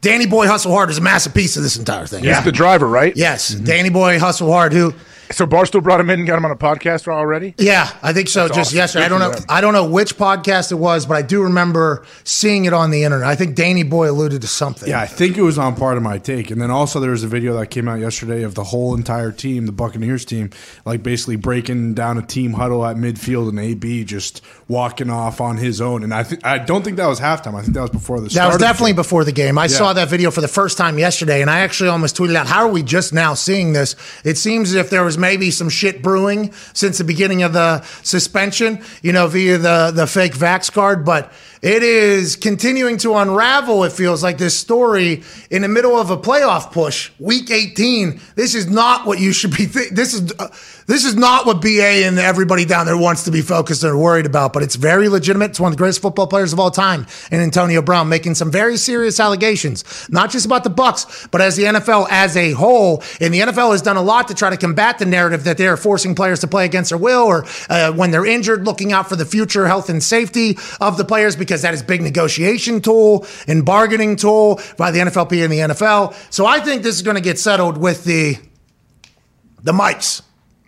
It should be, yeah. I mean, they should figure all of that out. But also, the Guerrero stuff that he put out doesn't make Guerrero look bad at all. Like the, his response seemed perfect. So he was on Pardon My Take. Obviously, the Big Cat, PFT, Hank, Liam, and that they are an incredibly talented group of folks. According to Danny Boy Hustle Hard, the driver that picked Antonio Brown up, I'm gonna be honest, it's because he wasn't getting the ball. Says Danny Boy Hustle Hard, who was there immediately afterwards, right? And he he was listening to whatever conversations Antonio Brown was having with whoever. Yeah. And we saw him, hey, what up, cheeks? Hey, mm-hmm. Bizzle, uh-huh. shooting him there. He's talking about his Netflix series at the end of that. If you turn it up loud, he probably heard some other conversations that were happening as well. So it's That doesn't help AB's case at all. No. Danny Boy coming out and saying, let's be honest, it's it's because he wasn't getting the ball.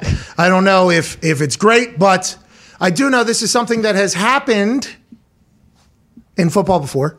Wide receivers not happy. This happens a lot. It happens all the time on every team. There's at some point there's going to be a receiver that's upset that they don't get enough targets. That's just how it goes. That's why they say there's only one ball. You know, there's only one ball. There's only one ball. That's always there's all these. Um, you know, whenever you listen to like a preacher or a pastor give a, a sermon, mm-hmm. Sure.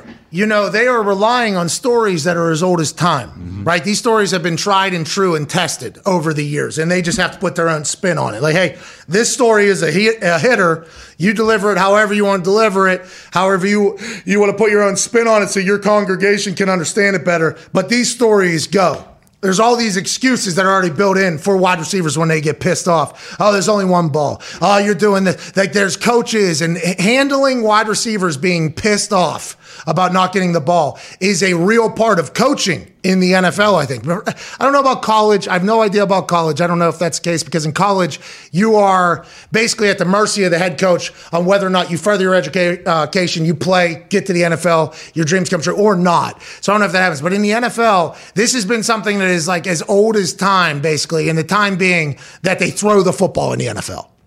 Well, didn't Keyshawn write a book that said "Throw me the damn ball"? Yeah. Like, wasn't that a title of his book? Like, that's yeah, that's what happened. But it's true though. You can have you could have three or four receivers on a team that are all studs that all believe they should be getting more targets. So it is up to the the quarterback. But the quarterback's usually taking what's open, what the defense gives him. He's not like unless you see a one on one matchup you like. We see Aaron and Davante all the time, and AB is that guy too for ti at times with Tom Brady. So yeah, there's a lot of distractions going on. This isn't how the Bucks want to uh, roll into the playoffs, but it's also something that they could easily like rally behind and, and come together. And you're saying that the quarterback is just throwing to the guy who's open. I mean, Odell Beckham Senior, senior ain't saying that, right? right. Uh-huh. But also, there the incentives based on catches and how much money you make and the living you get to live from catching balls is directly correlated with getting the ball. You know, like that. Your success rate is to That's getting, why I always say if you're a receiver, say you're playing for the Packers and you become a free agent, I would take a pay cut to stay with Green Bay if Aaron Rodgers is the quarterback because your life depends on who's throwing that ball to you. Well, and that's the conversation about like Davante. What's he going to do next year? I'm not Or telling him. yeah, I'm not, Davante. I'm saying like Jordy did. Jordy got Yeah. under under market value. I think his whole career because he understood too. Like is a pretty awesome place. Is a pretty good quarterback I got thrown to me. Uh, you know, also, and I'm not saying Tom Brady isn't because I think Tom Brady has maybe the most people in. The, no, Aaron might. I don't know who has the most people they throw in touchdowns to, but that Tom Brady graphic came out and it was just a lot, a lot of people, right? It's a lot of people. So distribution of the rock is definitely something that can upset some people on the team, especially when their livelihoods depend upon it. But if you're with a top hundred of all time player like Gronkowski. You know, there's a chance that that big son of a bitch is going to get the rock a lot, you know, especially with his relationship with Tom Brady, which you also have a great relationship with Tom. But just for the good of the team, Gronk is probably going to be featured a little bit more just on any team that Gronk's on. That's just how it goes. And AB, mm-hmm. I think, you know, it's a shame that AB and Gronk don't kind of like rec- like because who is it? Kittle and Debo. Kittle and mm-hmm. Debo before every single game, they like headbutt each other, and basically it's everybody watching is like, hey, it's on these two. Basically, hey, you two have to be the team here today. You would think that Gronk and AB, because of their relationship with Tom, hey, that's my quarterback, that's my quarterback, would be on the same page and be cool with each other. But and that might be why Gronk immediately after the game. When Gronk was asked about it, normally Gronk just super, I love football. I catch Yeah. touchdowns, you know, and just like let everybody think that he's dumb when everybody that's ever met him says that is not the case Mm-hmm. at all. He's just a fun loving guy. And uh, he said, Well, I was running my head into 300 pound dudes, you know, trying to block for people and trying to make catches for the team. And that was the first time, as soon as I heard it, I'm like, Oh, that's not. You knew Gronk's fed up. Yeah. Is- he's he's been frustrated. He's like, all right, here it, this is you know hopefully this has come to an end now. It seemed like to me I took that like Gronk is very very frustrated in how the situation has been going probably the last three or four weeks. Me as well. And I don't know Gronk. I don't know Yeah, Gronk. I don't know Gronk at all. But from watching Gronk and seeing Gronk over the time and the way he talks, he always used those interviews as like a show. I don't want to say like a show, but you know, he, it's entertaining when Yeah. Gronk speaks. It's not like, hey, this is going to be a boring ass interview. That was the first time where I really heard him kind of put in some perspective. Like, you think I got time to worry about that shit? I'm literally blocking defensive ends down here with my face and trying to make plays. It's interesting, man. It's very. And then if you go back to the three week suspension thing that happened, where he was allegedly upset, you compound that on top of that. He's looking for a reason, maybe. And I'm not saying I've ever been in the position, but I've had friends that maybe wanted to get out of a relationship and they're seeking a reason. They're seeking a reason to maybe start something so then they can get out. So maybe the targets and then the injury and the thing what getting back in there is just like a reason for Antonio Brown to get pissed off and finally have his I want to get the fuck out of here moment. There are so many different narratives that could be taking place. We will learn about it all though. Well, yeah. And it makes sense that Gronk is pissed because AB just a week ago against the Panthers had like 15 targets and 11 catches for 115 yards. And Gronk also got hurt earlier in the year, had to go through that process of kind of getting like re uh, integrated into the offense because of the fact that he missed those early weeks, like when the Buccaneers played the Patriots. And also during Man in the Arena, Gronk was one of the two people that were interviewed this week. And you could definitely tell, like, oh, he's not a doofus whatsoever. No. Like, his mindset, he actually says, like, I just thought in the NFL you score touchdowns, then you have a great time doing it. And that was kind of his whole entire mantra, his whole career. So You could also tell hurt. his relationship with Tom is authentic, and then Yeah. the Guerrero situation. Gronk was all the way in on Guerrero as well. Like he worked with him as well, so you could kind of see maybe like what you mentioned, how they couldn't kind of get along. It seems like maybe AB was saying the right things, but I don't know if he necessarily believed it and bought into the Tom's style and way of doing things. I don't want to. I don't want to 100 percent say that Gronk, BA, and BA in his press conference. I said the players are all on my side here. Yeah, players are. All, he said the players are all on my side here. Do they have to be because they he's their coach and they're on the team and it's fucking week 18. It's uh-huh. going. I I can't stress this enough. If you're going into the playoffs, this is not the shit. With one of your best players that you need to go. It's already hard enough to win games, AJ. It's already hard enough to win games in the NFL, let alone the most important games with the best teams in the league. And maybe because they have Tom Brady, they'll be able to figure it out. But this whole thing being the main focal point and BA having to address it multiple times in his press conference today. And saying, I hope this is it. Like, hope it's, done after today. He, BA knows absolutely not. BA, it ain't. Yeah, BA, he knows it isn't over. There's only going to file more grievances. But once again, NFL Films, I think, can put an end to this this afternoon if they really wanted to. You know, because we, well, we see these clips and documentaries like 15 years later where they're literally listening to conversations. I'm gonna go take a piss. Oh, okay. I'm gonna go take a piss too. Oh, you're hilarious. It's like, how do they have everything on the sideline? I think they do. They do. I mean, that inside the NFL show that's still on, you know, Paramount every week. Like they just they handpick uh, for each of those games, like what they want to show. Like that, those are running the entire game. But you mentioned it. Like I don't know if it really matters for the Bucks because you have Brady. He's like kind of one of those guys where it can be like, okay, well they're gonna figure out. But like, how detrimental do you think? Something like this would be to like one of these younger teams who are like, Oh, yeah, just- yeah, yeah. ju- like, is that basically a death sentence? You think going into the playoffs? So the, the reason would be is because all the younger guys would look up to AB and say, hey, this is how you're allowed to act, not understanding that AB is a freak of nature on the football field. Be who you can afford to be. That is how it goes. That's why everybody who was going to bring in AB had to have an established quarterback and had to have an established culture where they won't get influenced into this is how I'm supposed to act. Now, in Pittsburgh, Juju, right? I mean, he saw this is how Yeah. he watched, and I think Juju has been an upstanding citizen uh-huh. within Pittsburgh. And I don't know what Antonio Brown was like whenever for all of his years of Pittsburgh, but that type of thing. And a lot of people are saying you got to give Tomlin credit because Tomlin was able to somehow juggle this entire thing for so long with so much success. And that relationship between Ben and AB. right, from the reminiscent nostalgia videos we watched earlier with NFL films. I love you. You're the greatest. You're the greatest. Mm-hmm. And then as soon as something might go wrong or be off, it feels like it's over. That same chip on his shoulder, by the way, about when he feels disrespected, fuck you, is the same reason why he probably worked so hard and people told him he wasn't going to make it. He came from a small school, six round pick or whatever. He that entire mindset is a gift and a curse, I think. But in the In the gifts department, he's made a hell of a fucking career. In the curse department, potential bridges have been burnt down with people who genuinely care about him, but he can't see that past the one incident where it might have felt like they didn't. Yeah, you said it perfectly right there. When things are great with AB, they are fucking great, and when they are bad, they are very bad. As somebody who hates people, once you disrespect me, like I, I, I don't not, I'm nowhere near the level of athlete of Antonio Brown, success of Antonio Brown, but I am very much a oh okay, fuck you forever type person. I am. I am. It's not. It's not a good trait, but it's also. I think it's. Na- I think that's natural. But it's also why I've gotten to where, uh-huh.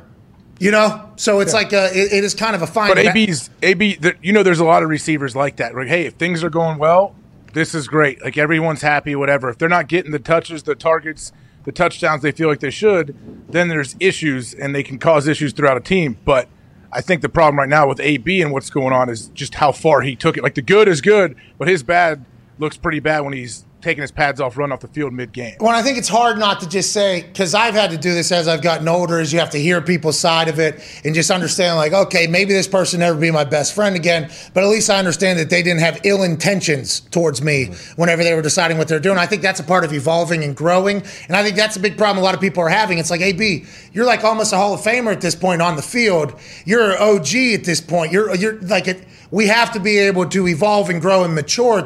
You would never think that Davante Adams would do something like this, No, I wouldn't. or any of the other wide receivers that are up in the same. Co- now Odell, though, right? Yeah. I mean, now who knows with that whole thing? It's a gift and a curse. Joining us now is a man who might have some inside information for us that will help. Uh, kind of unravel the entire puzzle that is Antonio Brown in the Tampa Bay Buccaneers. And we are talking a lot about this because this is massive news because there might be litigation and grievances and suits filed. And this is not a good look for the NFL as a whole if they were forcing uh, one of the best players in football back to play whenever he was too hurt to play, especially on a Super Bowl champion team. Ladies and gentlemen, the weekly wrap up with Rap Sheet and Friends, us being the Friends host, senior NFL insider for NFL Network and NFL.com, Ian Rapoport. What's up? Hey, What's going on? I feel like I just gave you an incredible introduction. If you were to go back and take that word for word, I hit every single thing we could potentially market Yeah. for you. What I left off though is can't spell comedian without Am I supposed to say it to your boys? you fucking stink. dude. Yeah, all right, let's get right to it. Let's get right to it, Ian. God.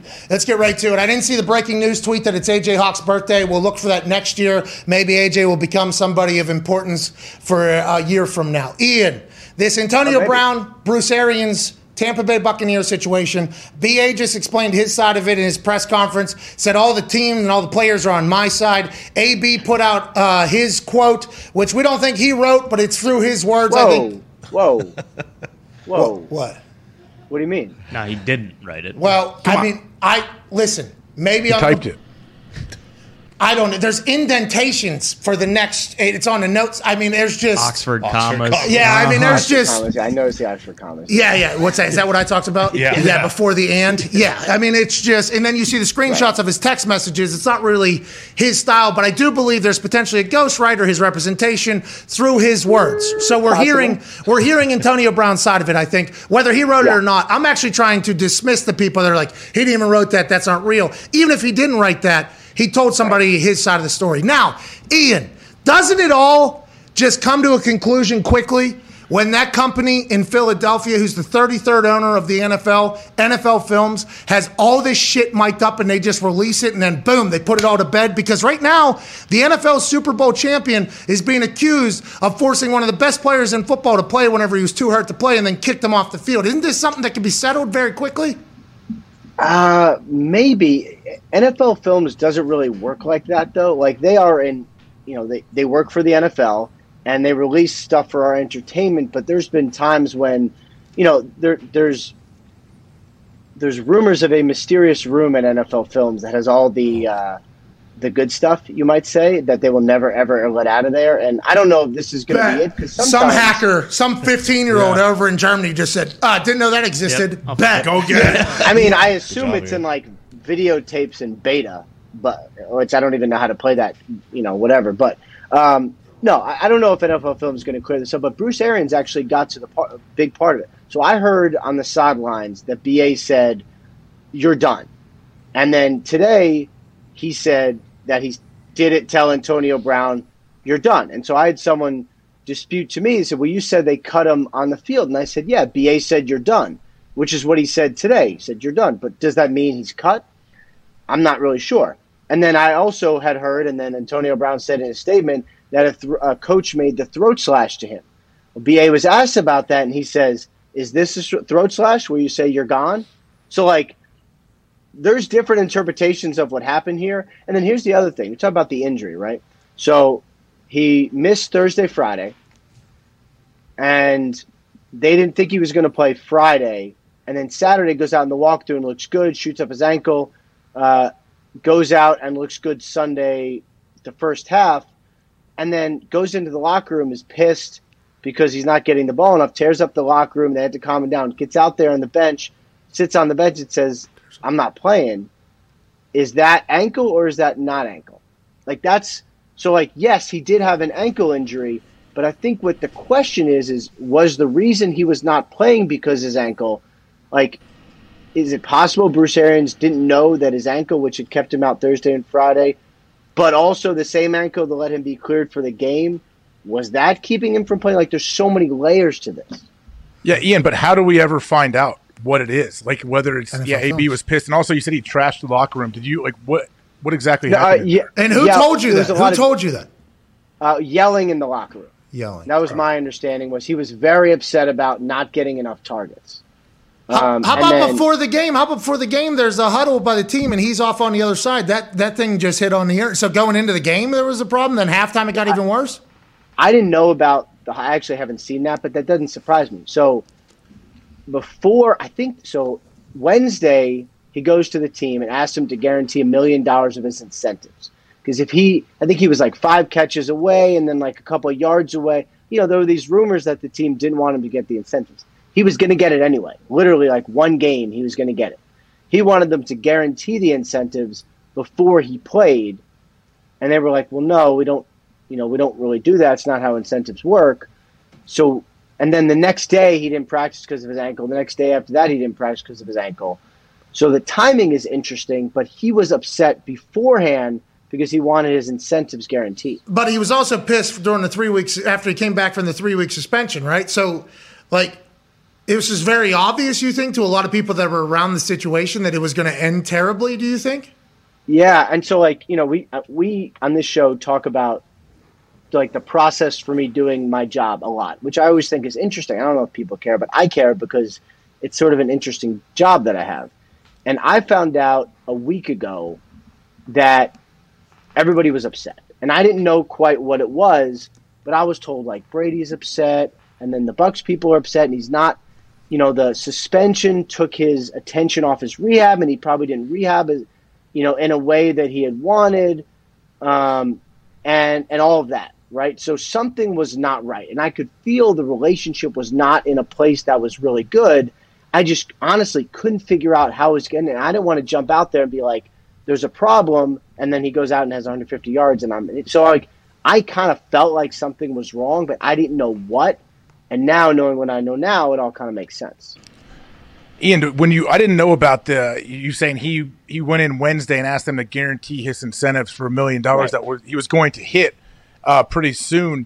I, I mean that's that adds a whole nother layer to this whole situation. But what happens now though with AB? Is he officially cut yet? Like, and why are they waiting? Yeah, because then, that, Uh, by the way, that Wednesday thing then leads to what happened on Thursday and Yeah, Friday. yeah, I mean, then you start. I mean, it's there's a lot of shit, AJ. There's a lot, of shit. Yeah. Um, so what happens now? So he's cut. So and he was cut before, but now he's really cut. Um, he's going to go on waivers today. Teams have 24 hours to claim him.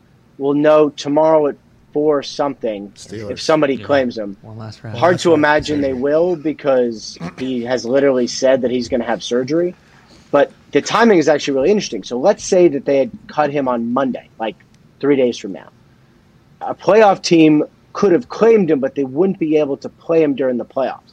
If someone claims him now, they would be able to play him during playoffs. What? That's kind of interesting. Why? Because he's just a player who's been cut. Like the regular season is still going on. If they cut him after the regular season, a team in the ah. playoffs couldn't play him. If they cut him during the regular season, someone could claim him tomorrow and play him Sunday. All right, so there's so much to dive into here. Would he doesn't want to get picked up because he doesn't want to play? Because if he plays, then it goes against everything he's saying, right?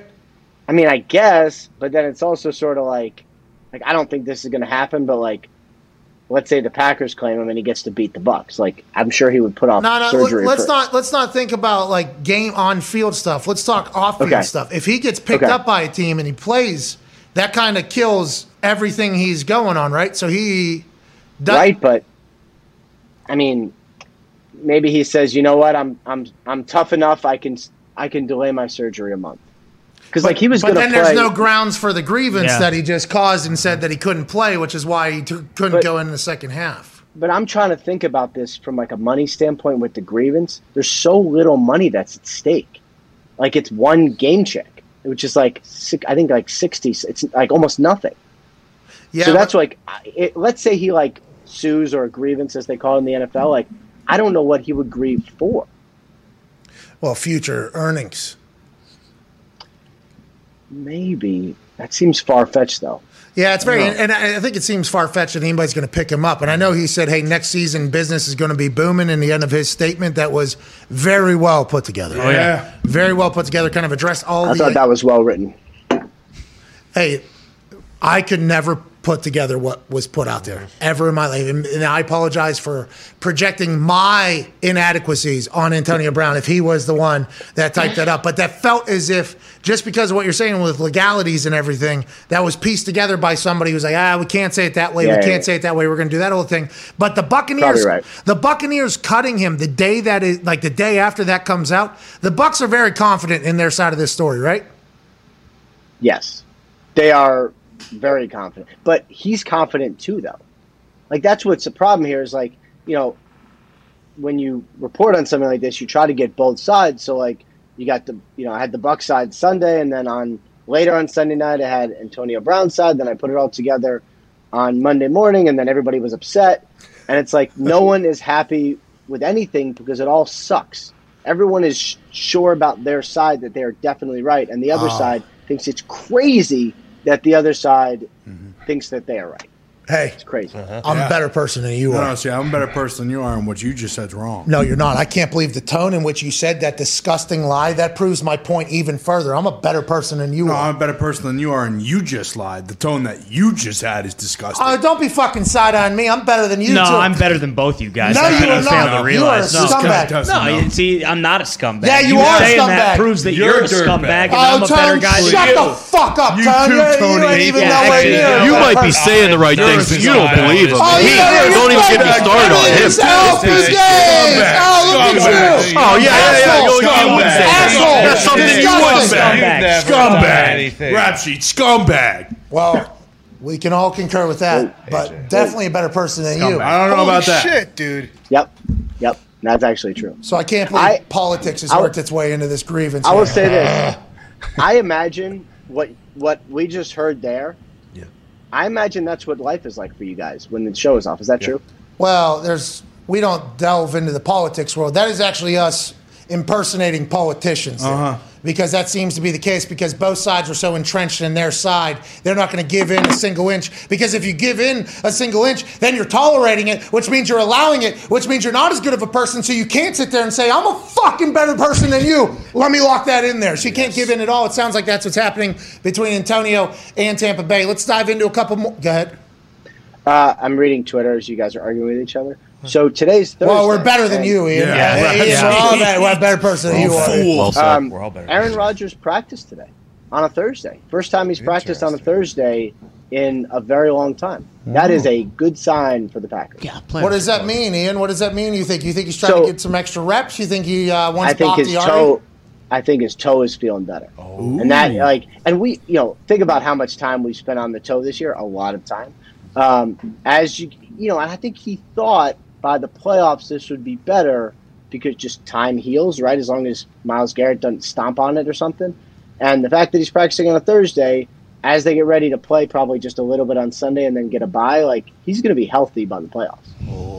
Uh oh. Yeah, you'd hope, and, and hopefully he doesn't get stomped on if he's only in two or three series uh, Right. against Detroit. Coming Keep up. everyone That's- away from his toes. Who knows? Who knows? I have no idea what's gonna, what their plan would be going on. But hey, going back to AB quick, we know there's got to be tons of cell phone videos, videos that the NFL has of the sideline and mics. Can Antonio Brown's people somehow go to the league and try to get some of those videos and the audio?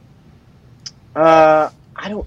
I don't know that the league. would Wouldn't the Bucks want it though? The, Wouldn't the Bucks want NFL prove wants this, point? by the way. The NFL would want this to be clarified, right? Because you're saying there's not a lot of money on it because it's one game check. This makes the NFL look though. terrible. Right. Uh, I I think the Bucks could go to the NFL and request it. I just don't know. I don't know the protocol for saying like, here's all the footage we have. I would also think uh, it's probably it's probably the not the NFL, but it's probably the networks, right? I mean, that's who you would go to. You'd go to it was on Fox, right? No, go to no, the no, networks and you'd say, No, film- like, hey, what? The NFL Films is on the sideline, right? They're the ones that are on the sideline with everything. They're the ones that get access where nobody else gets access. They're the ones. I'm trying the, to think. How is it possible that everyone was there and no one saw the throat slash or whatever that was? Like, I, I, That's ha- why haven't we Didn't seen that? Well, that's what we're all thinking. that's what I think we're all thinking that like, hey, this feels like. And there was one uh, lady who was either in the front row there behind it, and she tweeted to me that she has more photos and more videos. And she said at one point AB charged BA and they had to be held back. It's like I think that we just be very. That's going to come out. Someone has that. That's going to come out. You would think, but also Have them send it to me. You're the worst, dude. Yeah, yeah, we're a better on. person than you are. Yep, dude. knew We're a better person than you are. Let's go into uh, the last week here. There's only a couple games that truly, truly mean something. Joe Burrow, Ja'Marr Chase. I think they're both out for the Bengals. If the Patriots and uh, the Bills and the Colts win, that would switch the Super Wild Card Weekend matchup. Is there any other teams that are planning on resting, and do you see any other shakeup potentially happening? Yeah, so I would say uh, Bengals are probably going to rest, and like you know, Burrow's Burrow didn't get COVID, but he's not going to play anyway. So Burrow is probably not going to play. Um, Mixon's not going to play. I have a hard time seeing Ja'Marr Chase playing. So Burrow got the it makes yeah, you got to get the gat. It makes it makes sense. Uh, You've seen the original LSU version uh, videos of that, right? Yeah, the White House lady. Yeah, it's, it's the good stuff. She was she I was don't- having the time of her life. by the way. I, I don't know who that was, but um, I think she did a great job. Anyway, so the Bengals may not play their guys. The Cowboys got a couple big time guys uh, on the COVID list, and I'm not sure they're playing their guys either. Like they're saying they are, but I definitely have some doubts, especially if you're going to have a couple of Pro Bowlers not playing. Like there's there's a couple games, uh, and then the you know the Eagles had a bunch of guys test positive who could be cleared on Saturday. Like those guys are probably not playing either. So there may be several teams that are not exactly playing their starters this weekend. That's big for gambling, and I think Tone and Connor and Ty all have questions for you. But I would like to get this, you know, uh, addressed now because there's a lot of planning that has to go into this, and we're about a month away.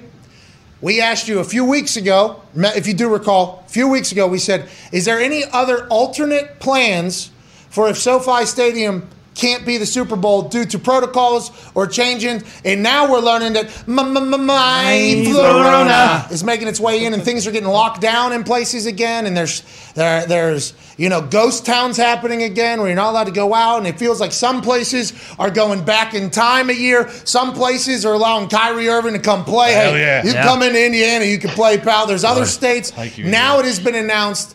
That there is an alternate option and it's Dallas. Is that just because Jerry says, if we can't have it in fucking my hometown of LA, we'll move it into my actual home, Jerry World. Don't worry about it. And everybody just says, okay, you got it. Why is why was that announced? Do you think that's a reality? And do we need to start looking at Airbnb in Fort Worth, Irving, or Dallas for that Super Bowl week? Because we got a pretty sick house in LA that we might have to unload, I guess is what it sounds like. What are the You got a you got you got space on the couch? Are we hanging? Or what? Just get to the answer, please. No, someone's on the couch already. Um, sorry. There is Ah, lots of space. shoot. Anyway, um, there isn't. From this is first of all, I don't sense anything is imminent or coming. Yes, there are some. Ian, you can sleep some- on our couch. Okay, just wait before you get into All this right, answer. I don't want any Thanks. hub or appreciate No. Yeah. Yeah, yeah. I don't want any personal agendas in this answer. You can you. No, sleep on our couch if you need it, please. It. Yeah, no problem. Um, location. you got one, eh?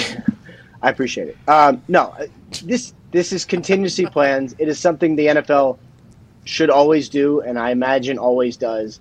Look, here's why I have a very very hard time imagining the Super Bowl moves from LA. They are going to host playoff games. They might host multiple playoff games. They might host an NFC title game. So they're going to go through the playoffs. No, they're going to host not. a game. They're going to host another game, and then it's not good enough for the Super Bowl. Like that's what. Like I guess anything is possible, and like I've learned not to predict anything that happens with COVID. But California has done a good job of living with masks for the last whatever. Like they haven't shut down; they've just worn masks. Like maybe some of that will happen. The stadium's also technically outdoors. Like I, I understand the contingency plans are happening, but from what I know now, I would be beyond stunned if it actually moved. That house that we were looking at in Texas Oh. is so much bigger than Uh-huh. the God. one that was in Everything's bigger down there. Wow. That's Better true. cheaper too. I have some great res- restaurant recommendations in Texas too. but- Whataburger. You were just there for the owners. I, I feel like the issue Best with empanada place in the world. Ooh, What? empanada. empanada, I like this Where? good empanada. Yeah. Delicious. McDonald's. It's it's called Empamundo. It's in a strip mall. It's a store that's like very small, and it is absolutely amazing. Okay, so Koshan in Epamundo is the first time you've ever been around like actual Mexican food from where you come from, or is that why the strip mall? no, is that no. is that what it is? It's the first time you've ever Okay. actually had. I lived in. Dallas for three years, and I ate a lot of tacos.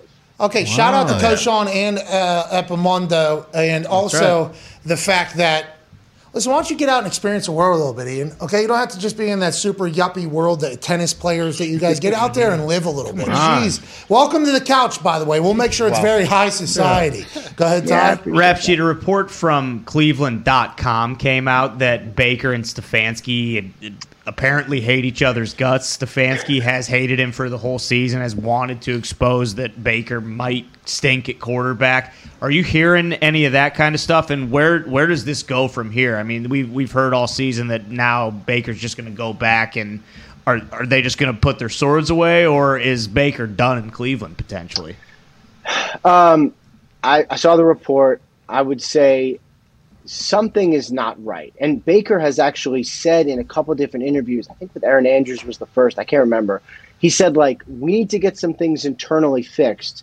And that was the first time I was like, okay, this is not great. And, like, you know, it's weird because he's playing on a torn labrum and a lot of other injuries. If he just had been out for the season in week two, like, we wouldn't be discussing any of this.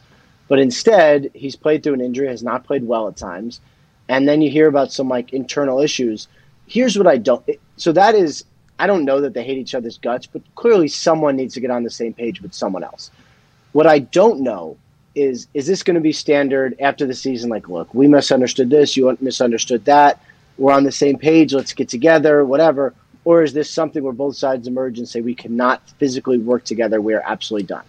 I have a hard time imagining it's the second, but I have to leave open the possibility that it is. But I would say for the Browns, like any team, if you are going to move on from Baker Mayfield, you have to replace him with someone better. And who actually is that person? Okay, real quick.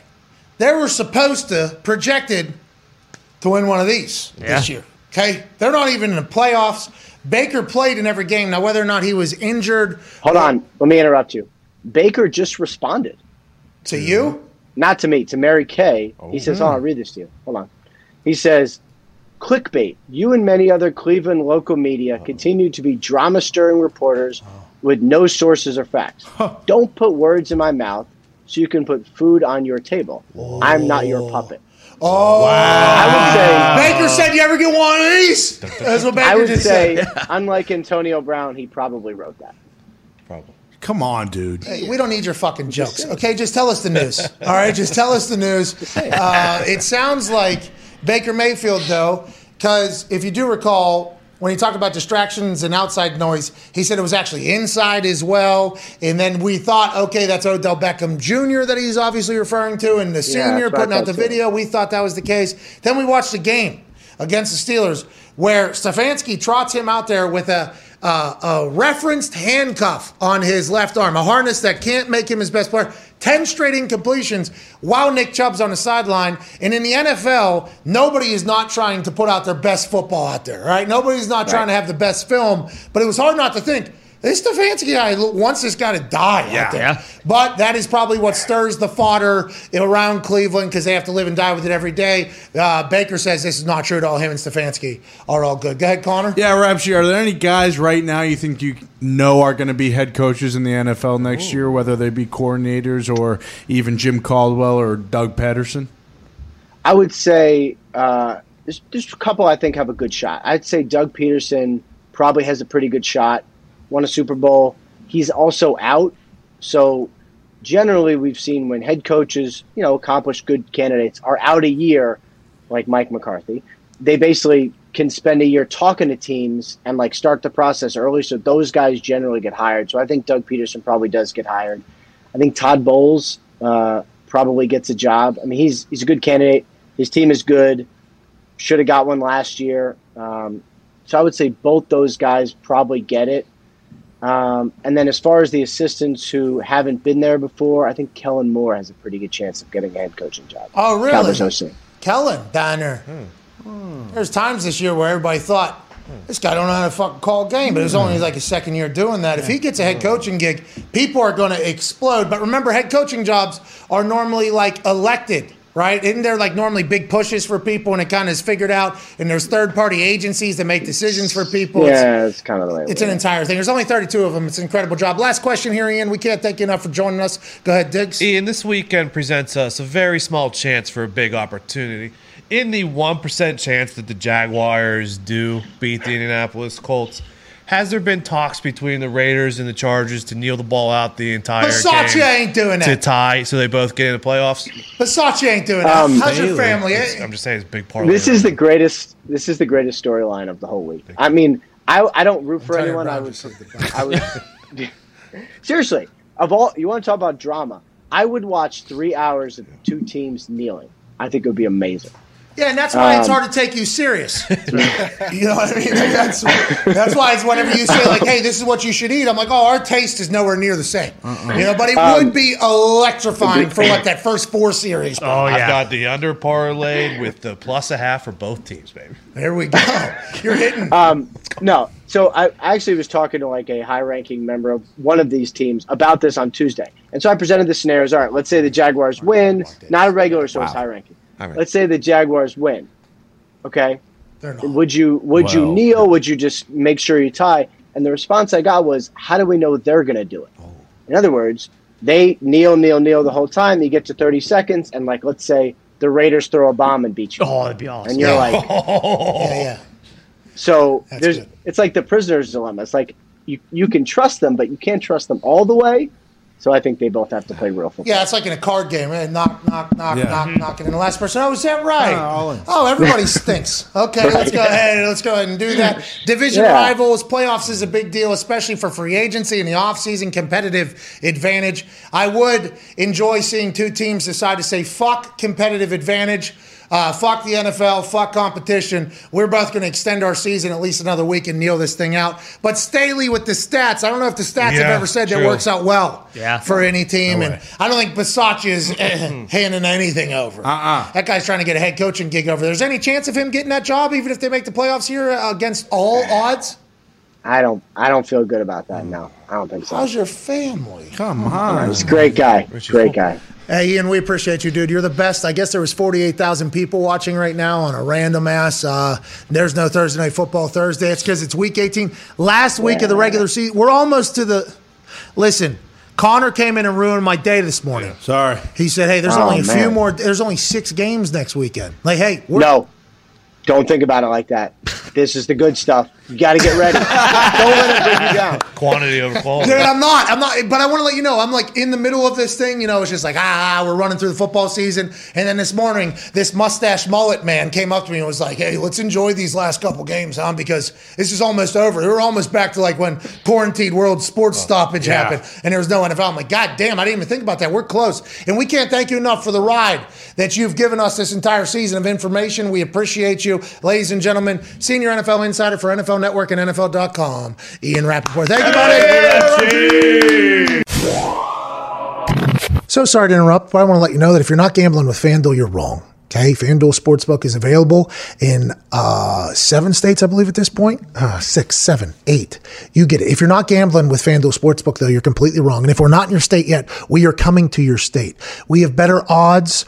We have a much easier to use app. The convenience is next level. The people at FanDuel actually refund people when they shouldn't refund people, giving back hundreds of millions and millions of dollars to their users. FanDuel Sportsbook is the best sportsbook going for a lot of reasons, most of them what I just said. Uh, we are very thankful for our partnership with FanDuel. Obviously, there's so many different ways to win. There's more things to bet on. Their boosts seem to always hit, which is just fucking themselves over time and time again. Uh, we love the hell out of FanDuel Sportsbook, and you will too. If you haven't used it yet, use it now. Also, there's fantasy on there, daily fantasy, and free to play games where you can win money. Shout out to FanDuel, shout out to you. Let's get back to the show. College football national champion, Super Bowl champion, Ryder Cup champion, COVID survivor, and birthday boy, AJ Hawk. Happy birthday. AJ, I don't ever want to bully you, okay, because that's not something I do or whatever happened to you. But I need you to get up and go downstairs to the front of your house. Well, first off, I just turned on the cameras. I have a monitor here. Turn on the camera. Don't, don't, don't, don't, don't, don't, don't do that Get your to me. ass up. Go outside, please. Get out of your panic room. Get, your, get out of the attic, Go. okay, with all your cameras. Okay. Get up. Go down to the front of your house, please. Don't look at the cameras. Please. All right, I'll hang up here. I'll come back. No, no, don't. Okay, go down in front. here. Of, yeah, yeah, you're right. Get the fuck out. All right, we'll see you. You see, you appreciate. Don't look at the cameras either. What's his Yeah. problem? Yeah, He hates anything that's cool. That's why. So AJ is turning 38 today. Mm-hmm. 38 times that jaw has went around the sun. Uh-huh. None of us could have ever expected it. A man who plays football without a helmet for a large portion of his life was actually jamming that Ohio forehead and nose into people with full padding on and shields on so he could bust his face and jaw off of people. He has made it 38 years with incredible brains, and we decided we should celebrate for that guy. And there's only one way to do it uh-huh. as Mr. Ohio. Ladies and gentlemen, outside of AJ Hawk's house right now, live reporting from General Bob Carpenter. I believe the entire alumni Ohio State band is outside. Let's hear them play some. Is AJ out there, Bob? Is, are they out there? Is AJ out there, Bob? We got him going. AJ's walking down, Pat. They are ready to go. Short notice, arriving just for you with the Pat McAfee special, getting this thing going so you can thank these guys yourselves. AJ, I mean, this is a palatial estate, Pat. It takes him an hour to get down here, so it may take a minute, but he's on his way, I believe. So we had asked General Bob Carpenter mm-hmm. less than a day ago. Yep. Hey, hey, Bob. We just learned that it's AJ's birthday coming up. When Aaron told us, we just learned that this is happening. There's only one thing to do, and that's have somebody show up at his door and sing to him. And then we kind of, uh, my, my wife and I were just thinking out loud, brainstorming. No, not just sing. We need the fucking Ohio State band out there because I want to get the O H I O bang.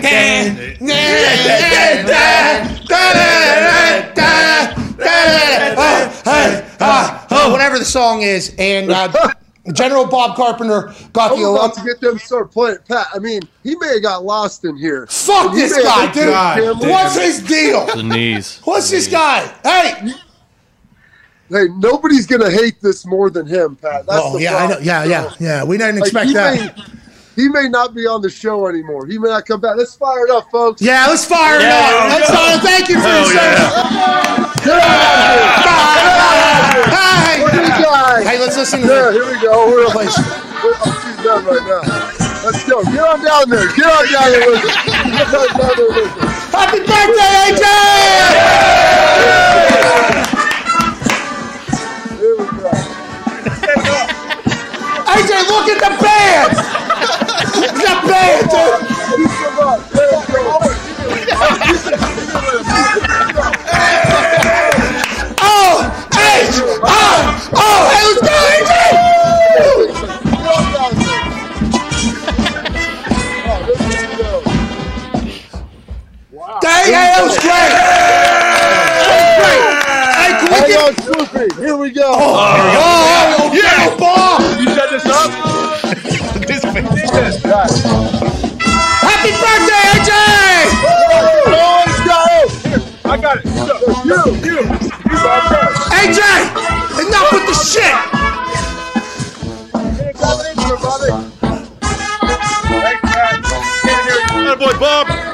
Attaboy, Bob.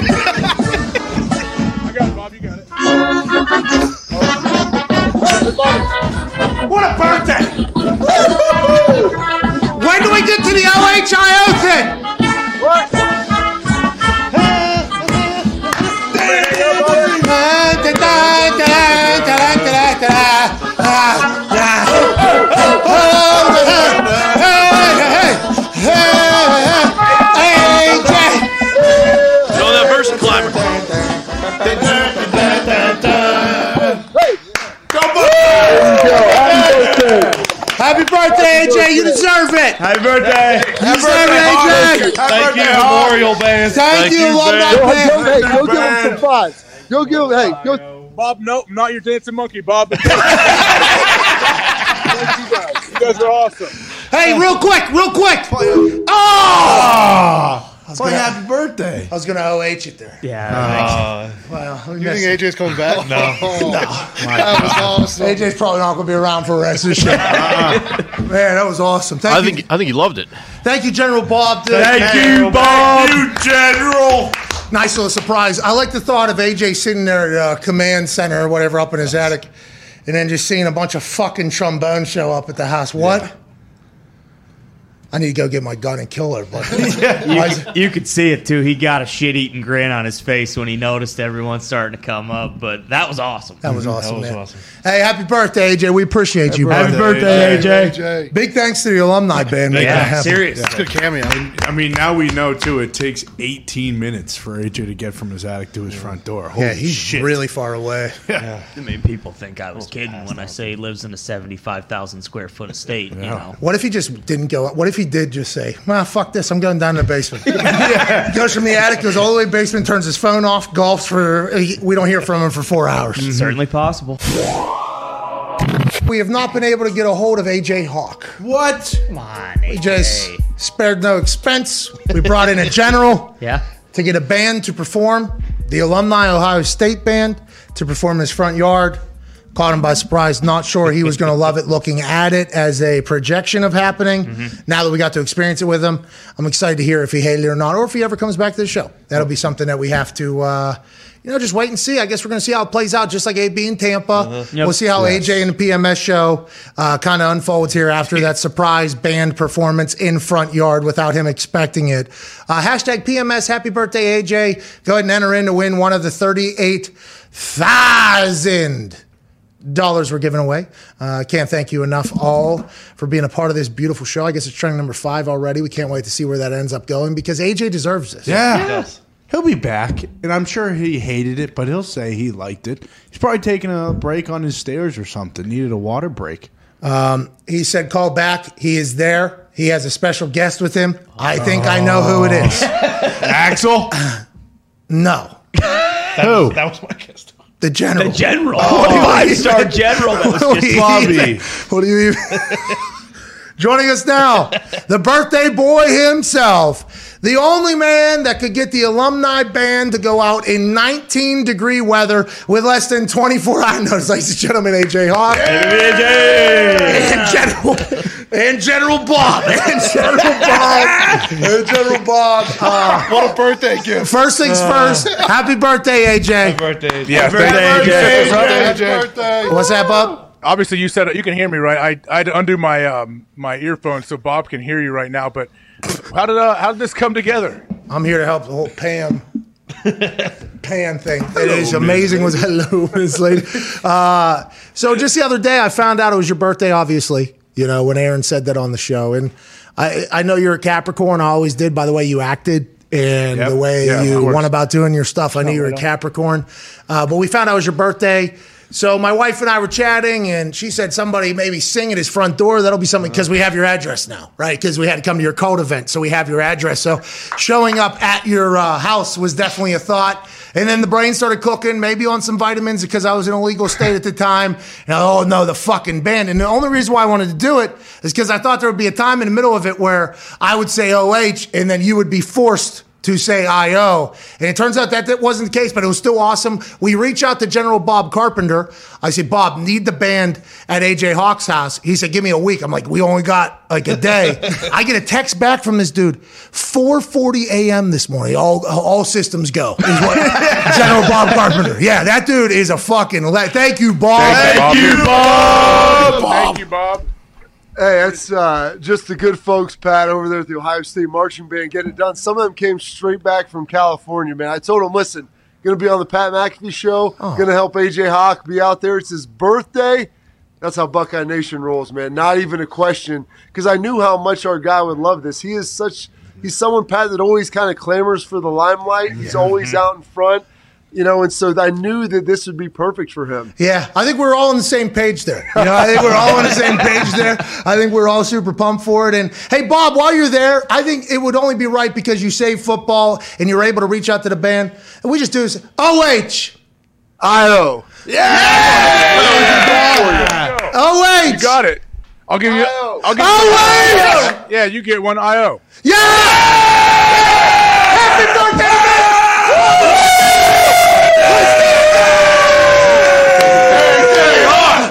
AJ Hawk! Thank you. AJ Hawk! AJ Hawk! Hey, AJ Hawk! Hey, you deserve one of these now. Hey, you deserve one of these. Oh, maybe I'll go buy myself one at Walgreens. Whoa. Whoa. You son of a bitch. Whoa. That was uncalled Isn't that what you texted me and said I could get it there? It's his birthday, so we don't need to say the things we're about to say. I'll act like this was being said tomorrow. Fuck off, dude. You can't get this at a this guy. Well, he's got to stop. Oh, he's got the uh, he's got the Rogan chair. Yeah. Whoa. Yeah. Well, I want to let you know that uh, for the FanDuel Igloo, the whole furniture thing has been quite a conversation. We have 7,000 chairs out there. 7,000 chairs out there. Which one do you like? Which one do you not like? Each one came with a description. This is the chair that Rogan enjoys uh, using on his particular show. We didn't know if that's what you wanted to use.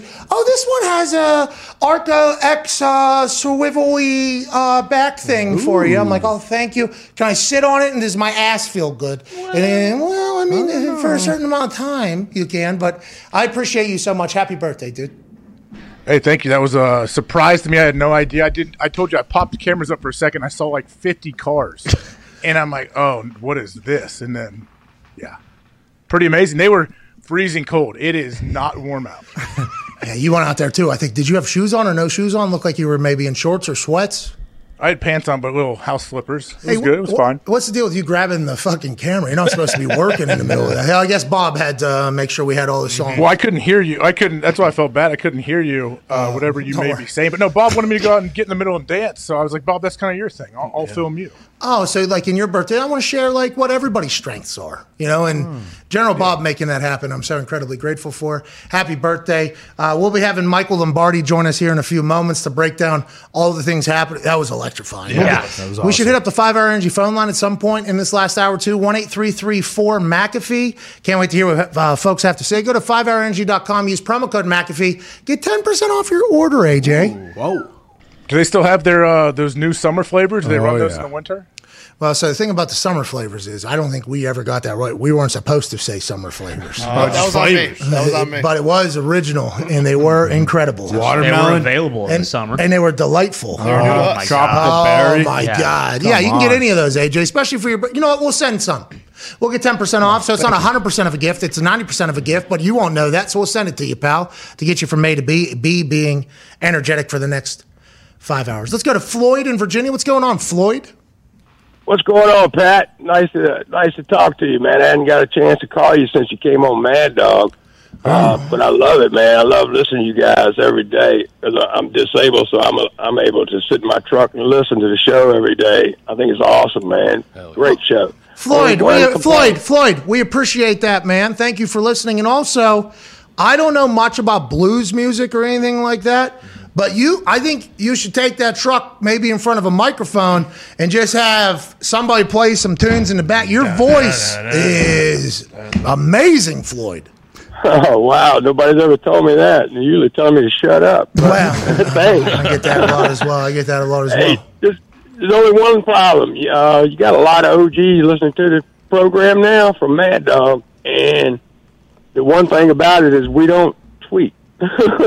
So if we need to get in touch with the show, we need to get in touch with it a different way. How do we do it? What do you think should be the move here, Floyd? Because that the only reason why we do it on Twitter is because it's so easy to find everybody that enters. It's easily to be randomized because you can just scroll through and then pick. It's literally the only way we have discovered uh, that is easy, efficient, and actually random whenever we do it. Is there any other way? Should, do you have any ideas, or you just think we should think about that as we uh, progress forward here?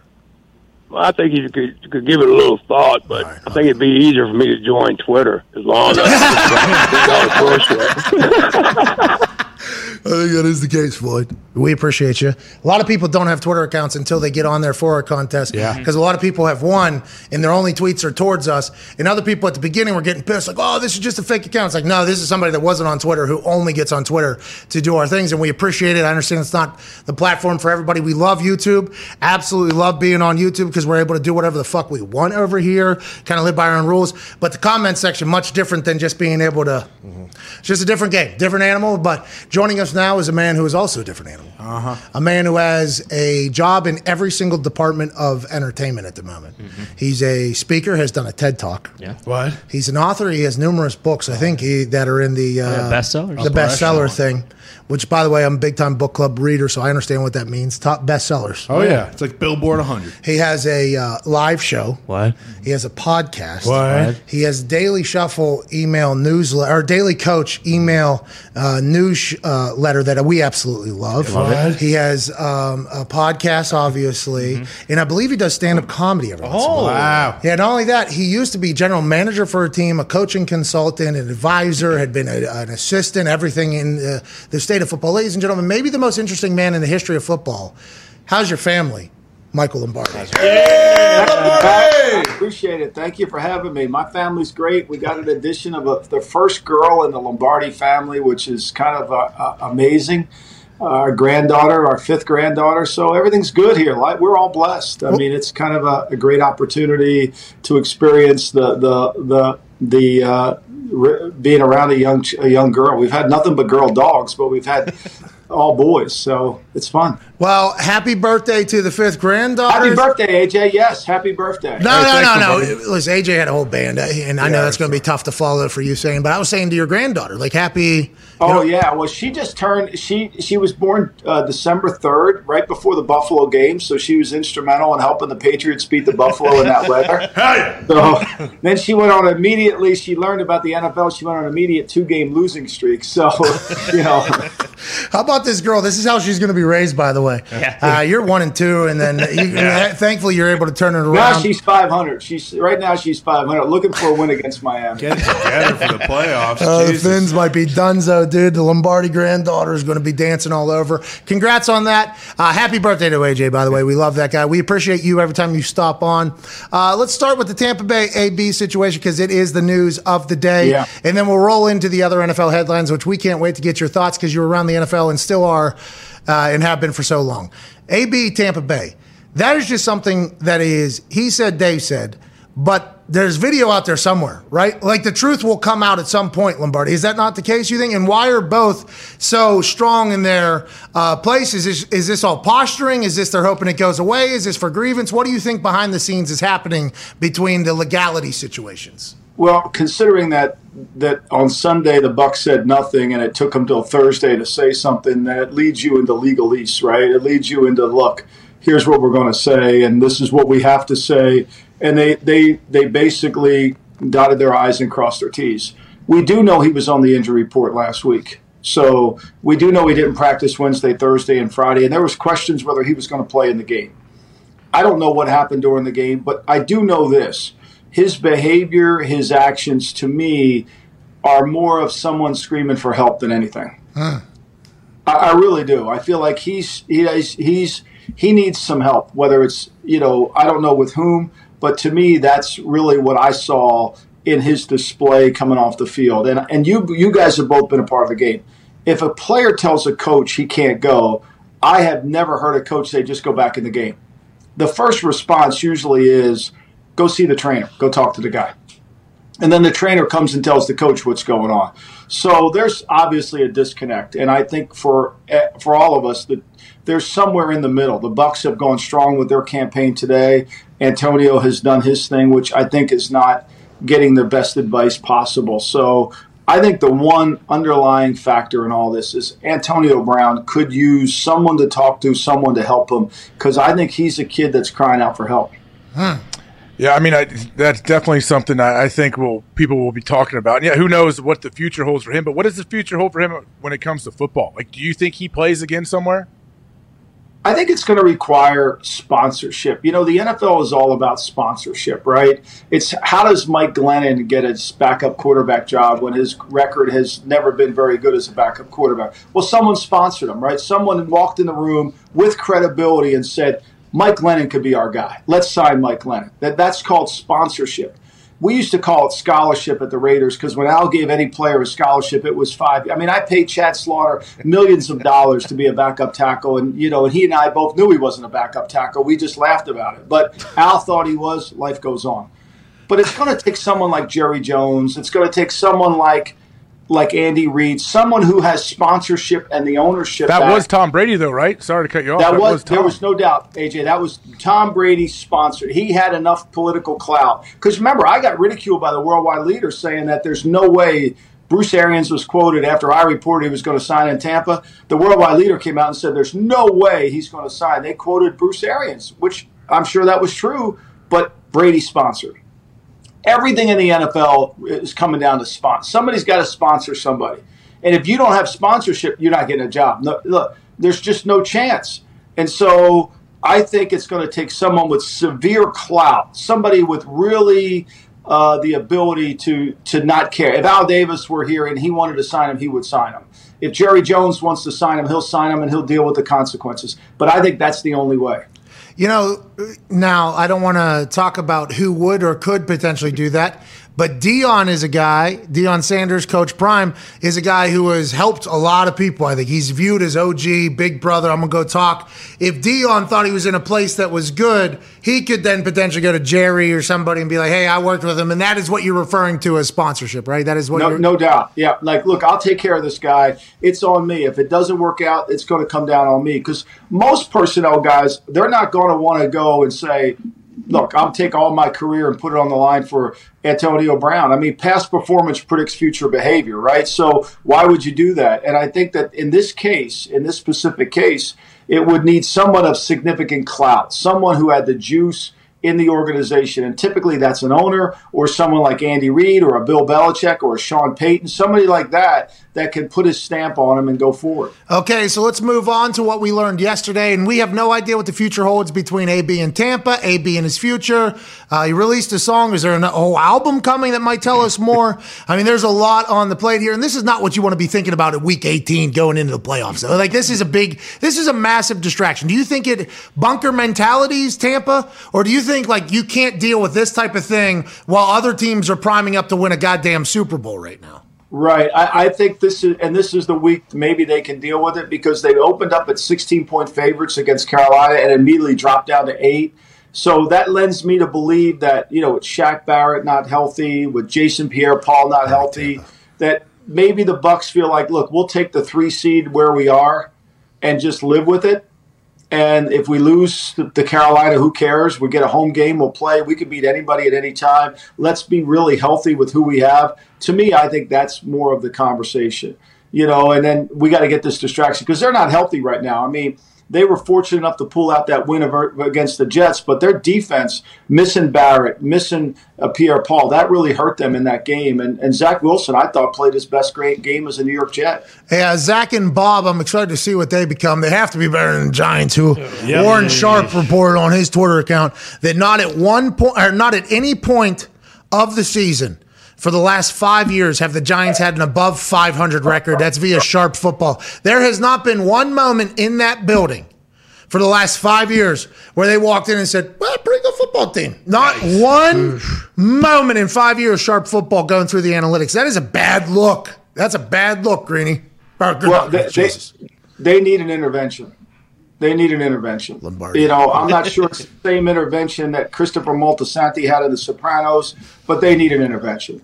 I mean, when you're this bad, when you're a 27% winning percentage team over the last five years, which is what the Giants are, you know, they're really bad. And when you're doing that and you're John Mara, if you think it's going to be fire and Gettleman's going to solve the problem, that's you're wrong. If you think giving Joe Judge another year, that's wrong. You you have an institutional problem within your building, and we wrote about this for the Daily Coach. You know, it's it's what we call the shirt sleeves problem. Whenever a family business gets passed on to third generations, there's always too many family members within the building.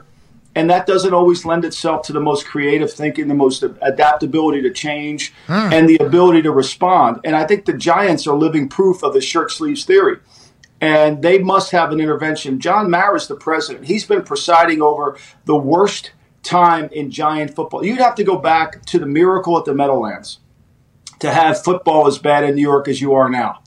I mean, the miracle in the Meadowlands, let's just set the stage here in that game. You guys remember the fumble, right? Joe Pisarcik fumbled and Herm uh, Edwards picked it up and ran it in. Oh, yeah, I did actually remember The that. Giants were five and six at that point in the season. The Eagles were six and five. They had that game won. Their season was going to bloom, but that play really was the intervention for the Giants to change the course of the history of their franchise. Bring in George Young, hire Ray Perkins, then Bill Parcells. I think the Giants need an intervention. I, I think they think they're going to continue to go along. Oh, we're going to hire Kevin Abrams, or we're going to hire Monti Ossenfort from Tennessee, and that's going to change everything. No, there's institutional issues within that building that have to change because when you're 27% winning percentage, you're bad. Now, in any other profession, you would be in bankruptcy court. In the NFL, you're still making a profit. Yeah, a lot of money. Hey, Mike. What, first, what do you make of, of Joe Judge's comments? He kind of went on a long rant after their last loss to talk about how things in the culture are changing, going in the right direction, and also like what exactly does an intervention look like if they have one? Is it just bringing Russell Wilson in? Well, I think what the intervention looks like is bring somebody in from the outside who can give them expertise on what they need to do to change. Give them somebody with who doesn't have a lineage to the family, who's not part of this, and say, get uh, as Art Modell used to tell me all the time, kid, we need a new set of eyes. You know, get a new set of eyes in here to look at it and, and kind of make some suggestions. I thought Joe really was trying to sell something that he couldn't sell look, you know, you were pathetic. Whoever decided to bring in this guy as the backup quarterback made a disastrous decision. We said it when they did it. You know, your whole team is really not very good. I don't know where you're coming from with this rhetoric. It doesn't make any sense. You're not selling anybody on it. You know, just take your losses. Look, we weren't good enough today. You know, everybody says that that this is he's modeling himself after Belichick. Belichick has never made an excuse in his life. We're not good enough. We didn't coach good enough. We didn't play good enough. We didn't do anything good enough. Period. End of story. And I think that Joe, by overselling it, looks bad and looks almost like P.T. Barnum, like he's just trying to create followers when there's nothing to follow. Oh, like a clown show, he looks like. Yeah, I think he did. I mean, I think he made it. I think he made whoever's advising him to give into that speech. And Joe's an emotional guy, and you know he probably wanted to try to, you know, hey, look, he's working his ass off, but he can't fix it. The problem is, if you don't know what the problems are, how can you fix it? Oh, You know, and, and I think that's the problem at the Giants. They don't even know what the problems are. They're going to fire Gettleman on Monday morning, and, and they'll open the search up, and they'll say they're going to go out and expand the market, interview all. But at the end of the day, John Mara runs the team. He's the president of the team. That he- leads. hey, that leads me to this. And we kind of went on a rant yesterday. The whole world did. If it's somebody that we don't care about's opinion, how do we expect them to ever get it right? So if they're going to go hire a new GM, like who says that this Mara family is going to hire the right GM and be able to turn around the entire? Nobody. History tells them, uh, that us that they won't. Pivoting away from the Giants, they're not expect to talk about the Giants this long because who gives a fuck? Honestly, at this Sorry. point, no, no, no, not your fault. It was my fault actually, because as soon as it popped up, I thought of Warren Sharp in there. But it is something that I think leads us to a great conversation about the opinions of people that are empowering things. I think we should start looking into those people a little bit more so we find reason and why decisions are being made. Now, that's not just in sports, I think that's in life, but in yesterday, it kind of got spotlighted around this dude, Pornhub Arkush. This guy is a diehard Chicago Bears fan. None of us knew he existed. Turns out he's been deciding the biggest award in the biggest league on earth for some time. We had no idea how or why yesterday. He came out with preconceived notions about who's going to win the MVP before the season even started. He said, Hey, if this guy's jumping off waterfalls out there in Hawaii, he ain't my MVP. If he has problems business wise behind the scenes with a team, he ain't my, because nobody's ever done that before. He ain't my MVP. If he comes out and he lies to people like me and others and says he ain't my MVP and all these things he said publicly. Like it's like, okay, so you are projecting your feelings towards this entire award that's supposed to be non-biased. I assume that is why you were selected to do this thing. How is that? I think we learned a lot about the MVP process and a lot of awards yesterday, more so than anything. And Hub's doing what Hub does. He apologized, took a shot at us, I think, and everybody else that attacked him, which was the whole world. But how did that happen? When did that happen, Lombo? You've been around the NFL for a long time. How did we get to the point where these people who stink are the ones deciding our biggest award in our league in our game? Well, I think first of all, let me say, give you a Jeff Van Gundy quote. Jeff Van Gundy once said, "Why would you take it? Why would you? Why would you listen to criticism from somebody you wouldn't take advice from?" Seek advice, yeah. Okay, so I think let's set that as stage. I, I think it was the greatest thing that ever happened to the, the NFL yesterday with Hub Arkush because it exposed the true problem with the National Football League in terms of these awards and also in terms of the Hall of Fame selection. Like I, I'm writing a book about the Hall of Fame, who belongs in it, who doesn't. And I think it's really an injustice that's going on with these guys that have the votes that really don't understand and they keep people out. John Madden once said, when it was asked by a lot of his friends who was told to me recently, why did it take you 26 years to get into the Hall of Fame? And he told this friend, he said, well, I have a lot of people that are against me. They, they, they have grudges against me. One of the grudges was he had 12 Hall of Famers. He only went to one conference. He only went to one Super Bowl. You know, even though he was the winningest coach with 100 wins or more in NFL history. Yet it took him 26 years to get into the Hall of Fame. We're going to put Dick Vermeil in the Hall of Fame this year in front of Mike Holmgren, in front of Mike Shanahan, in front of George Seifert, who have who all have multiple Super Bowl wins, right? Who have been there, have a higher winning percentage. But what we talked about earlier, sponsorship. When you don't have sponsorship, this is what happens. And there's bias in all these ratings there's bias in all these ratings. There is no way that you could ever say Aaron Rodgers is in the MVP of the league. He's the best player by far, but we're giving people who hold bias a, a chance to vote. Cornelius Bennett was the two time Defensive Player of the Year, and he's not in the Hall of Fame, and Andre Reed on the same team is. Are you sure that's right? Are you sure that's right? There's so much of this. We could go back and forth all over this. Clark Shaughnessy invented the forward pass. He's not in the Hall of Fame. Uh, Buddy Parker invented the two minute offense. He invented hand, when Tom Brady gives hand signals, thank Buddy Parker. He can't get in the Hall of Fame. Like he can't, and he won two championships. He beat the Cleveland Browns twice in 52 and 53. Paul Brown's Cleveland Browns, they were the greatest team ever. And yet he can't even get a sniff. So this is just, Hub Arkush is just the tip of the iceberg. It is exposed flaws in the system, major flaws, because there's bias. And unless you have people that are willing to, who know, I mean, how can somebody judge coaches that never coached? Yeah. I, I, also, though, for when you're talking about sponsorship for head coaching like availabilities, don't you think you have to get sponsored to become a head coach if you're you've never become never been a head coach? All of a sudden, your name gets floated out there, and you're in the interview cycle. Like that, a lot of it comes from the media too. And I feel like it really helps if you have a good relationship with the media, and then all of a sudden, people just assume you're a good coach.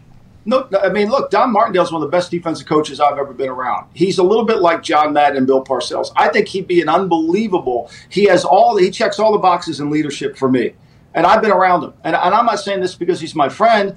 Uh, I mean, I have a lot of friends that I wouldn't recommend, but I, I would. But but he can't get a sniff. He can't get because nobody sponsors him. Nobody, nobody sponsors him. There's got to be, but if you have a certain agent or a, who sponsors you, and you have connections, and you can work the back room, You know, I, I compared this yesterday on my show. In 1960, Lyndon Johnson went to the Los Angeles Convention Center expecting to become the nominee for president of the Democratic Party. What he found out was Bobby and Teddy Kennedy were, were stealing votes from him all through the campaign. Johnson never ran for any primary. He thought he was going to be delivered the Democratic pro- Democratic presidential. He found out he got backsided. He got biased because he didn't run. That's politics, right? That's politics. Politics is in the NFL. We don't put the best players in the hall. We put the most electable. Remember this about the NFL. It's a select it's an elected position, not selected. Hey, real quick, if LBS are pounds, what's LBJ?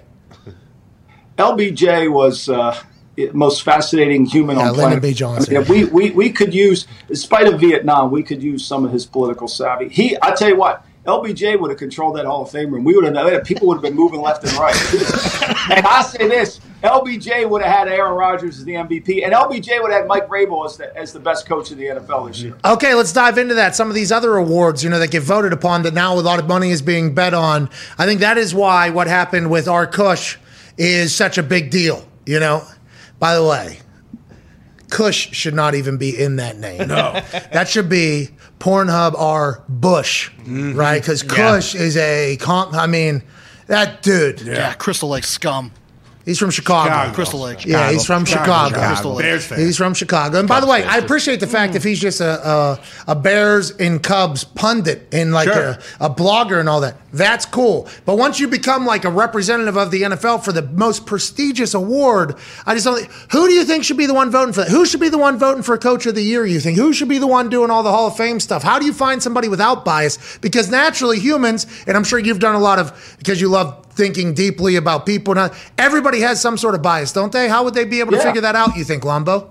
I, I just think to me you have to you have to remove it. You know, when you make decisions for a living, you have to fight against all your biases. You have to know what they are, and you have to fight against them. You know, for me, I, I know what my biases tend to be, and, and I have to guard against it. You know, and so you just kind of strictly work that way and try to manifest yourself to make the best decision and remind yourself of the bias. Oh, you just don't like that guy. People think I don't like Matt LaFleur, right?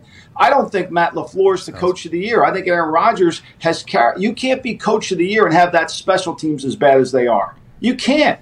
Coach of the year encompasses everything. Mm. It just doesn't encompass calling plays for Aaron Rodgers, right? It doesn't. So I, you know, to me, Mike Vrabel, he's lost 80 games to starters this year.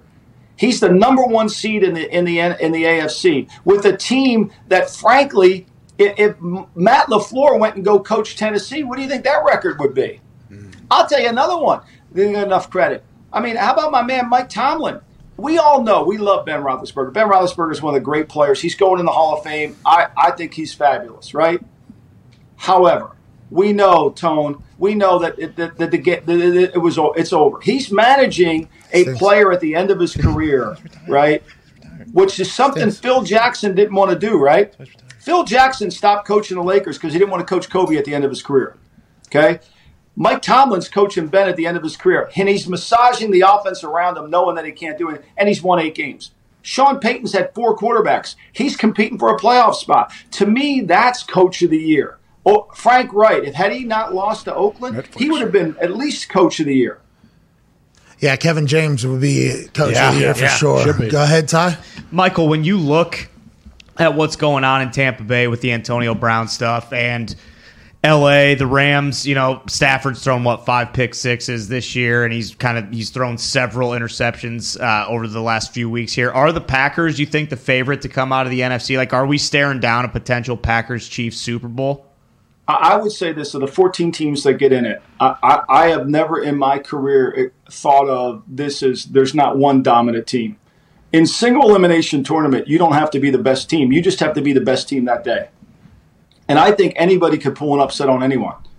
I think if, if you go into Green Bay and the Packers special teams play like they do at times, you could steal a victory from the great Aaron Rodgers, even though he's going to do everything in his power to keep it from you. But if you play the game like Cleveland does, minus the minus the minus the turnovers and run the ball, you might beat them in that place. So I, I don't know if there's a clear cut favorite in this tournament. I think this is the wide openest tournament I have ever seen. You I do favor the Packers because of Rodgers, because of his. I mean, look, you know, the ball doesn't even get the ball is almost remarkably how he puts it on. I've never seen anything. I would hate to play darts with Aaron Rodgers. It's a handoff. I was thinking about this the other day. Like beer pong, he's got to be a fucking assassin. I would mm-hmm. assume. Mm-hmm. I mean, I, so I, to answer your question, I think if you like long odds, I, I mean, I wouldn't still be down on the Colts. I think what we learned about the Col- Colts last week is Carson Wentz doesn't practice, then don't bet on Carson Wentz. You would bet on Carson Wentz if he practices, though. I would, but I bet on that team because of it. Carson Wentz broke my heart last week. I Yeah, he did. I had to rewatch the loss again on Hard Knocks last night. Yeah. I had to rewatch the loss once again. Hard Knocks in season has been awesome, Lombo. Now you've It's had awesome. No, it's great. I, I like it much. I watch it. It's much better than out of season. It's not as staged. It's not as phony as it is in the summer. And I agree. I mean, look, you watch that tape of the game, and and really, you know, he tries to throw an interception that turns into a touchdown, but he misses T.Y. Hilton for a touchdown. Yeah, and they showed that by the way. They they showed it like from three different angles in I mean, it's, mo. it's like, there. I mean, that's all you can do as a coach. And and and the reason he missed the throw is he didn't practice all week. That's why I know Allen Iverson said we're talking practice, but we do have to practice. Yeah, especially in the NFL with so many key pieces. And that's something you hope that Carson, he misses it in week 17. But when it comes to super wild card weekend and the divisional round, the championship, and the Super Bowl, Carson Wentz going to make that throw. Oh, yeah. It's Yeah, all yeah, about matchups. It's all about matchups, and there's a lot still on the line. Uh, go ahead, Connor. Yeah, Lombardi, how do you feel about the Bengals and them resting Joe Burrow, Joe Mixon, and a few of their other superstars, and possibly dropping from the three seed to the four seed and most likely playing New England? I think it's probably the smartest move they can make. I wouldn't put Joe Burrow behind a backup offensive line against anyone. You know, I, I think you could you can't risk them. Their their line is so bad, and Burrow has done a wonderful job of really getting the ball out of his hands so quickly that he could get hit. And we saw it at the end of the Kansas City game. He could get hit at any time, and it could cost you your season. I mean, you, you can't risk that. Uh, you can't risk that. And I know it'd be great to go up there and win, but let Brandon Allen play. Let him take the hits and see what happens. And let's get ready for the fifth seed. Is it New England? Is it going to be somebody else? Let's have a healthy team for the playoffs as opposed to thinking we're going to win a meaningless game up in up in Cleveland. I, I agree wholeheartedly, especially with the lack of depth on this Bengal team and their inability to really protect Burrow consistently. So if the Bengals lose and the Pats, Bills, and Colts win, it'll be Colts, Bills, Pats, Bengals. If Yeah. anything else happens, it's Colts, Bengals, Pats, Bills for a third time in the season. Eh, Whatever the case, the AFC is going to be fucking electrifying. That's playoff football, though. That's yeah. playoff football, though. Go ahead, Tom. Lombo, you already gave us a little nugget on Tampa Bay. Even though Bruce said, "Hey, they're pl- they're trying for the two seed this weekend," you disagree. Is there any other nuggets this weekend that you think there may be an advantage on the field as far as teams that are playing guys and not or not trying? And gambling. Yeah, You know, I, I think Mike Zimmer is going to play like it's the Super Bowl. I mean, if you look at Zimmer in preseason, he plays it hard. You know, and I, I, I would be surprised. Now we know Chicago. I don't think, and uh, these rules are so different. I don't think just. I thought Justin Fields has to wait five days. I know he's vaccinated, but I think he, I thought he'd have to wait five or two negative tests. I don't know, but he's not going to get practice. And if he doesn't practice against the Mike Zimmer blitzes, I think I think Minnesota will play hard. I think they'll probably play well. I, I know Lamar Jackson's not going to play, so that's you can forget about that. You know that's not going to happen, even though they have a one percent chance of making the playoffs. But that would be the other nugget. I, I don't know how I don't know how Baltimore is six points favorite than Pittsburgh, but then when you watch Pittsburgh on Monday night, how do how do you throw the ball forty six times for 130 yards and win the game? Mike, it wasn't about the stats. Hey, that 46 attempts, 123 yards. Mm-hmm. Big Ben took the tractor. Another round. Another round. Another round. The NFL films footage of him sitting down and the thank you Ben chance happening afterwards was straight out of the WWE. It was fucking awesome, and I can't wait to see the doc that comes from it later. Ben did say on Sunday night, like, "Oh shit, we have to play. We have to play the Ravens on Sunday." So I don't know. I don't know what the motive. Mike Tom will have the boys up. So speaking of motivation here, the Colts just lose to the Raiders at home. What are you doing, by the way, in the middle of a playoff push? They beat the Cardinals with nobody. They lose to the Raiders with everybody in a major time for their team and seeding and everything.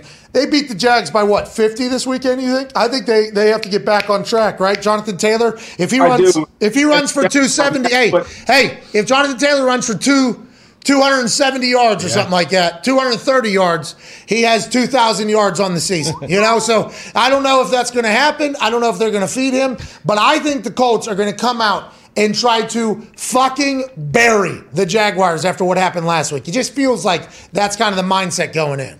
You know, last year I thought the same thing too, and they struggled to win that game last year, and they've yet to win in Jacksonville since 2014. That's first week. Last week was last year was first week. Remember Joe Dirt? uh, he intercepted Phil Rivers. This team's a whole different. Yeah, animal. and in the last game, in the last game of the season in Indy, I thought it was going to be a complete devastation, and, and I believe Jacksonville covered, even though you know they were looking for a new coach and all that. So I'm with you. I think Indy will play really well. I think Tennessee will play really well too this week because of it. Uh, Kansas City, that line, I went to work today to do my show at 12. That line was 10. It, by the time I left the show, it's up to 11 and a half, 12. So people are betting Kansas City. I worry about Kansas City getting backdoor covered because that's typically what Kansas, if they lay down. But I, I'm with you. I think Indy's got to play really well. And Jacksonville, look, last week they had 20 some guys missing, a lot of them on defense. I don't know if they're going to get many of those guys back. Just quick, quick question here. Okay, I, I don't want to, I don't want to be the bearer of bad news here, but like the these teams in which it it doesn't matter, okay, to them. Mm-hmm. It is so hard to predict if they're going to be good or not. And you said like Zimmer, you got to read off of Zimmer. Is that you just got to trust the coach, the culture? Because like in Jacksonville, what is the culture? Like what? Clown out. Yeah, their, Yeah. their fans are scheduling a clown out for Trent Baalke to get run out of town or whatever. It's how do you know what motivates people and what doesn't? I guess, and that's kind of the whole game of gambling. It feels like. Yeah, I mean, it's the hardest thing. You know the Colts are going to play their best, but will they lay off? You know, once they get in the third quarter, they have control of the game. They know they got to play next week. Do they take some of their guys out?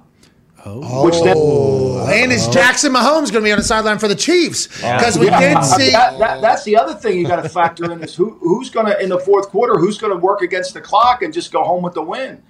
I I mean, I, I think that makes this weekend the hardest weekend to bet in all of sports. Well, that's why we had you on, Lombo. We can't thank you enough. It was great seeing you. Congrats to your Italian family and your granddaughter. I hope she gets above 500 this weekend against the Dolphins. Ladies and gentlemen, the host of everything, the doer of all things, Super Bowl champion, Michael Lombardi. Thank you. Ty, I appreciate you, dude. Please play some independent music and propel these people into a beautiful Thursday evening. We're back tomorrow for a feel good Friday that people will talk about for minutes. No, it should be a good one tomorrow. A lot of guests coming on that we haven't heard of, not heard of, haven't talked to. Jeez Louise, that was a little rude. I didn't mean that. First time conversations happening tomorrow. Hopefully, good times, and I can't thank you all enough. It's week 18 of the NFL regular season, and although that is heartbreaking, we need to enjoy the hell out of this. So let's do as such. We'll see you, Manana. Ty, hit that music.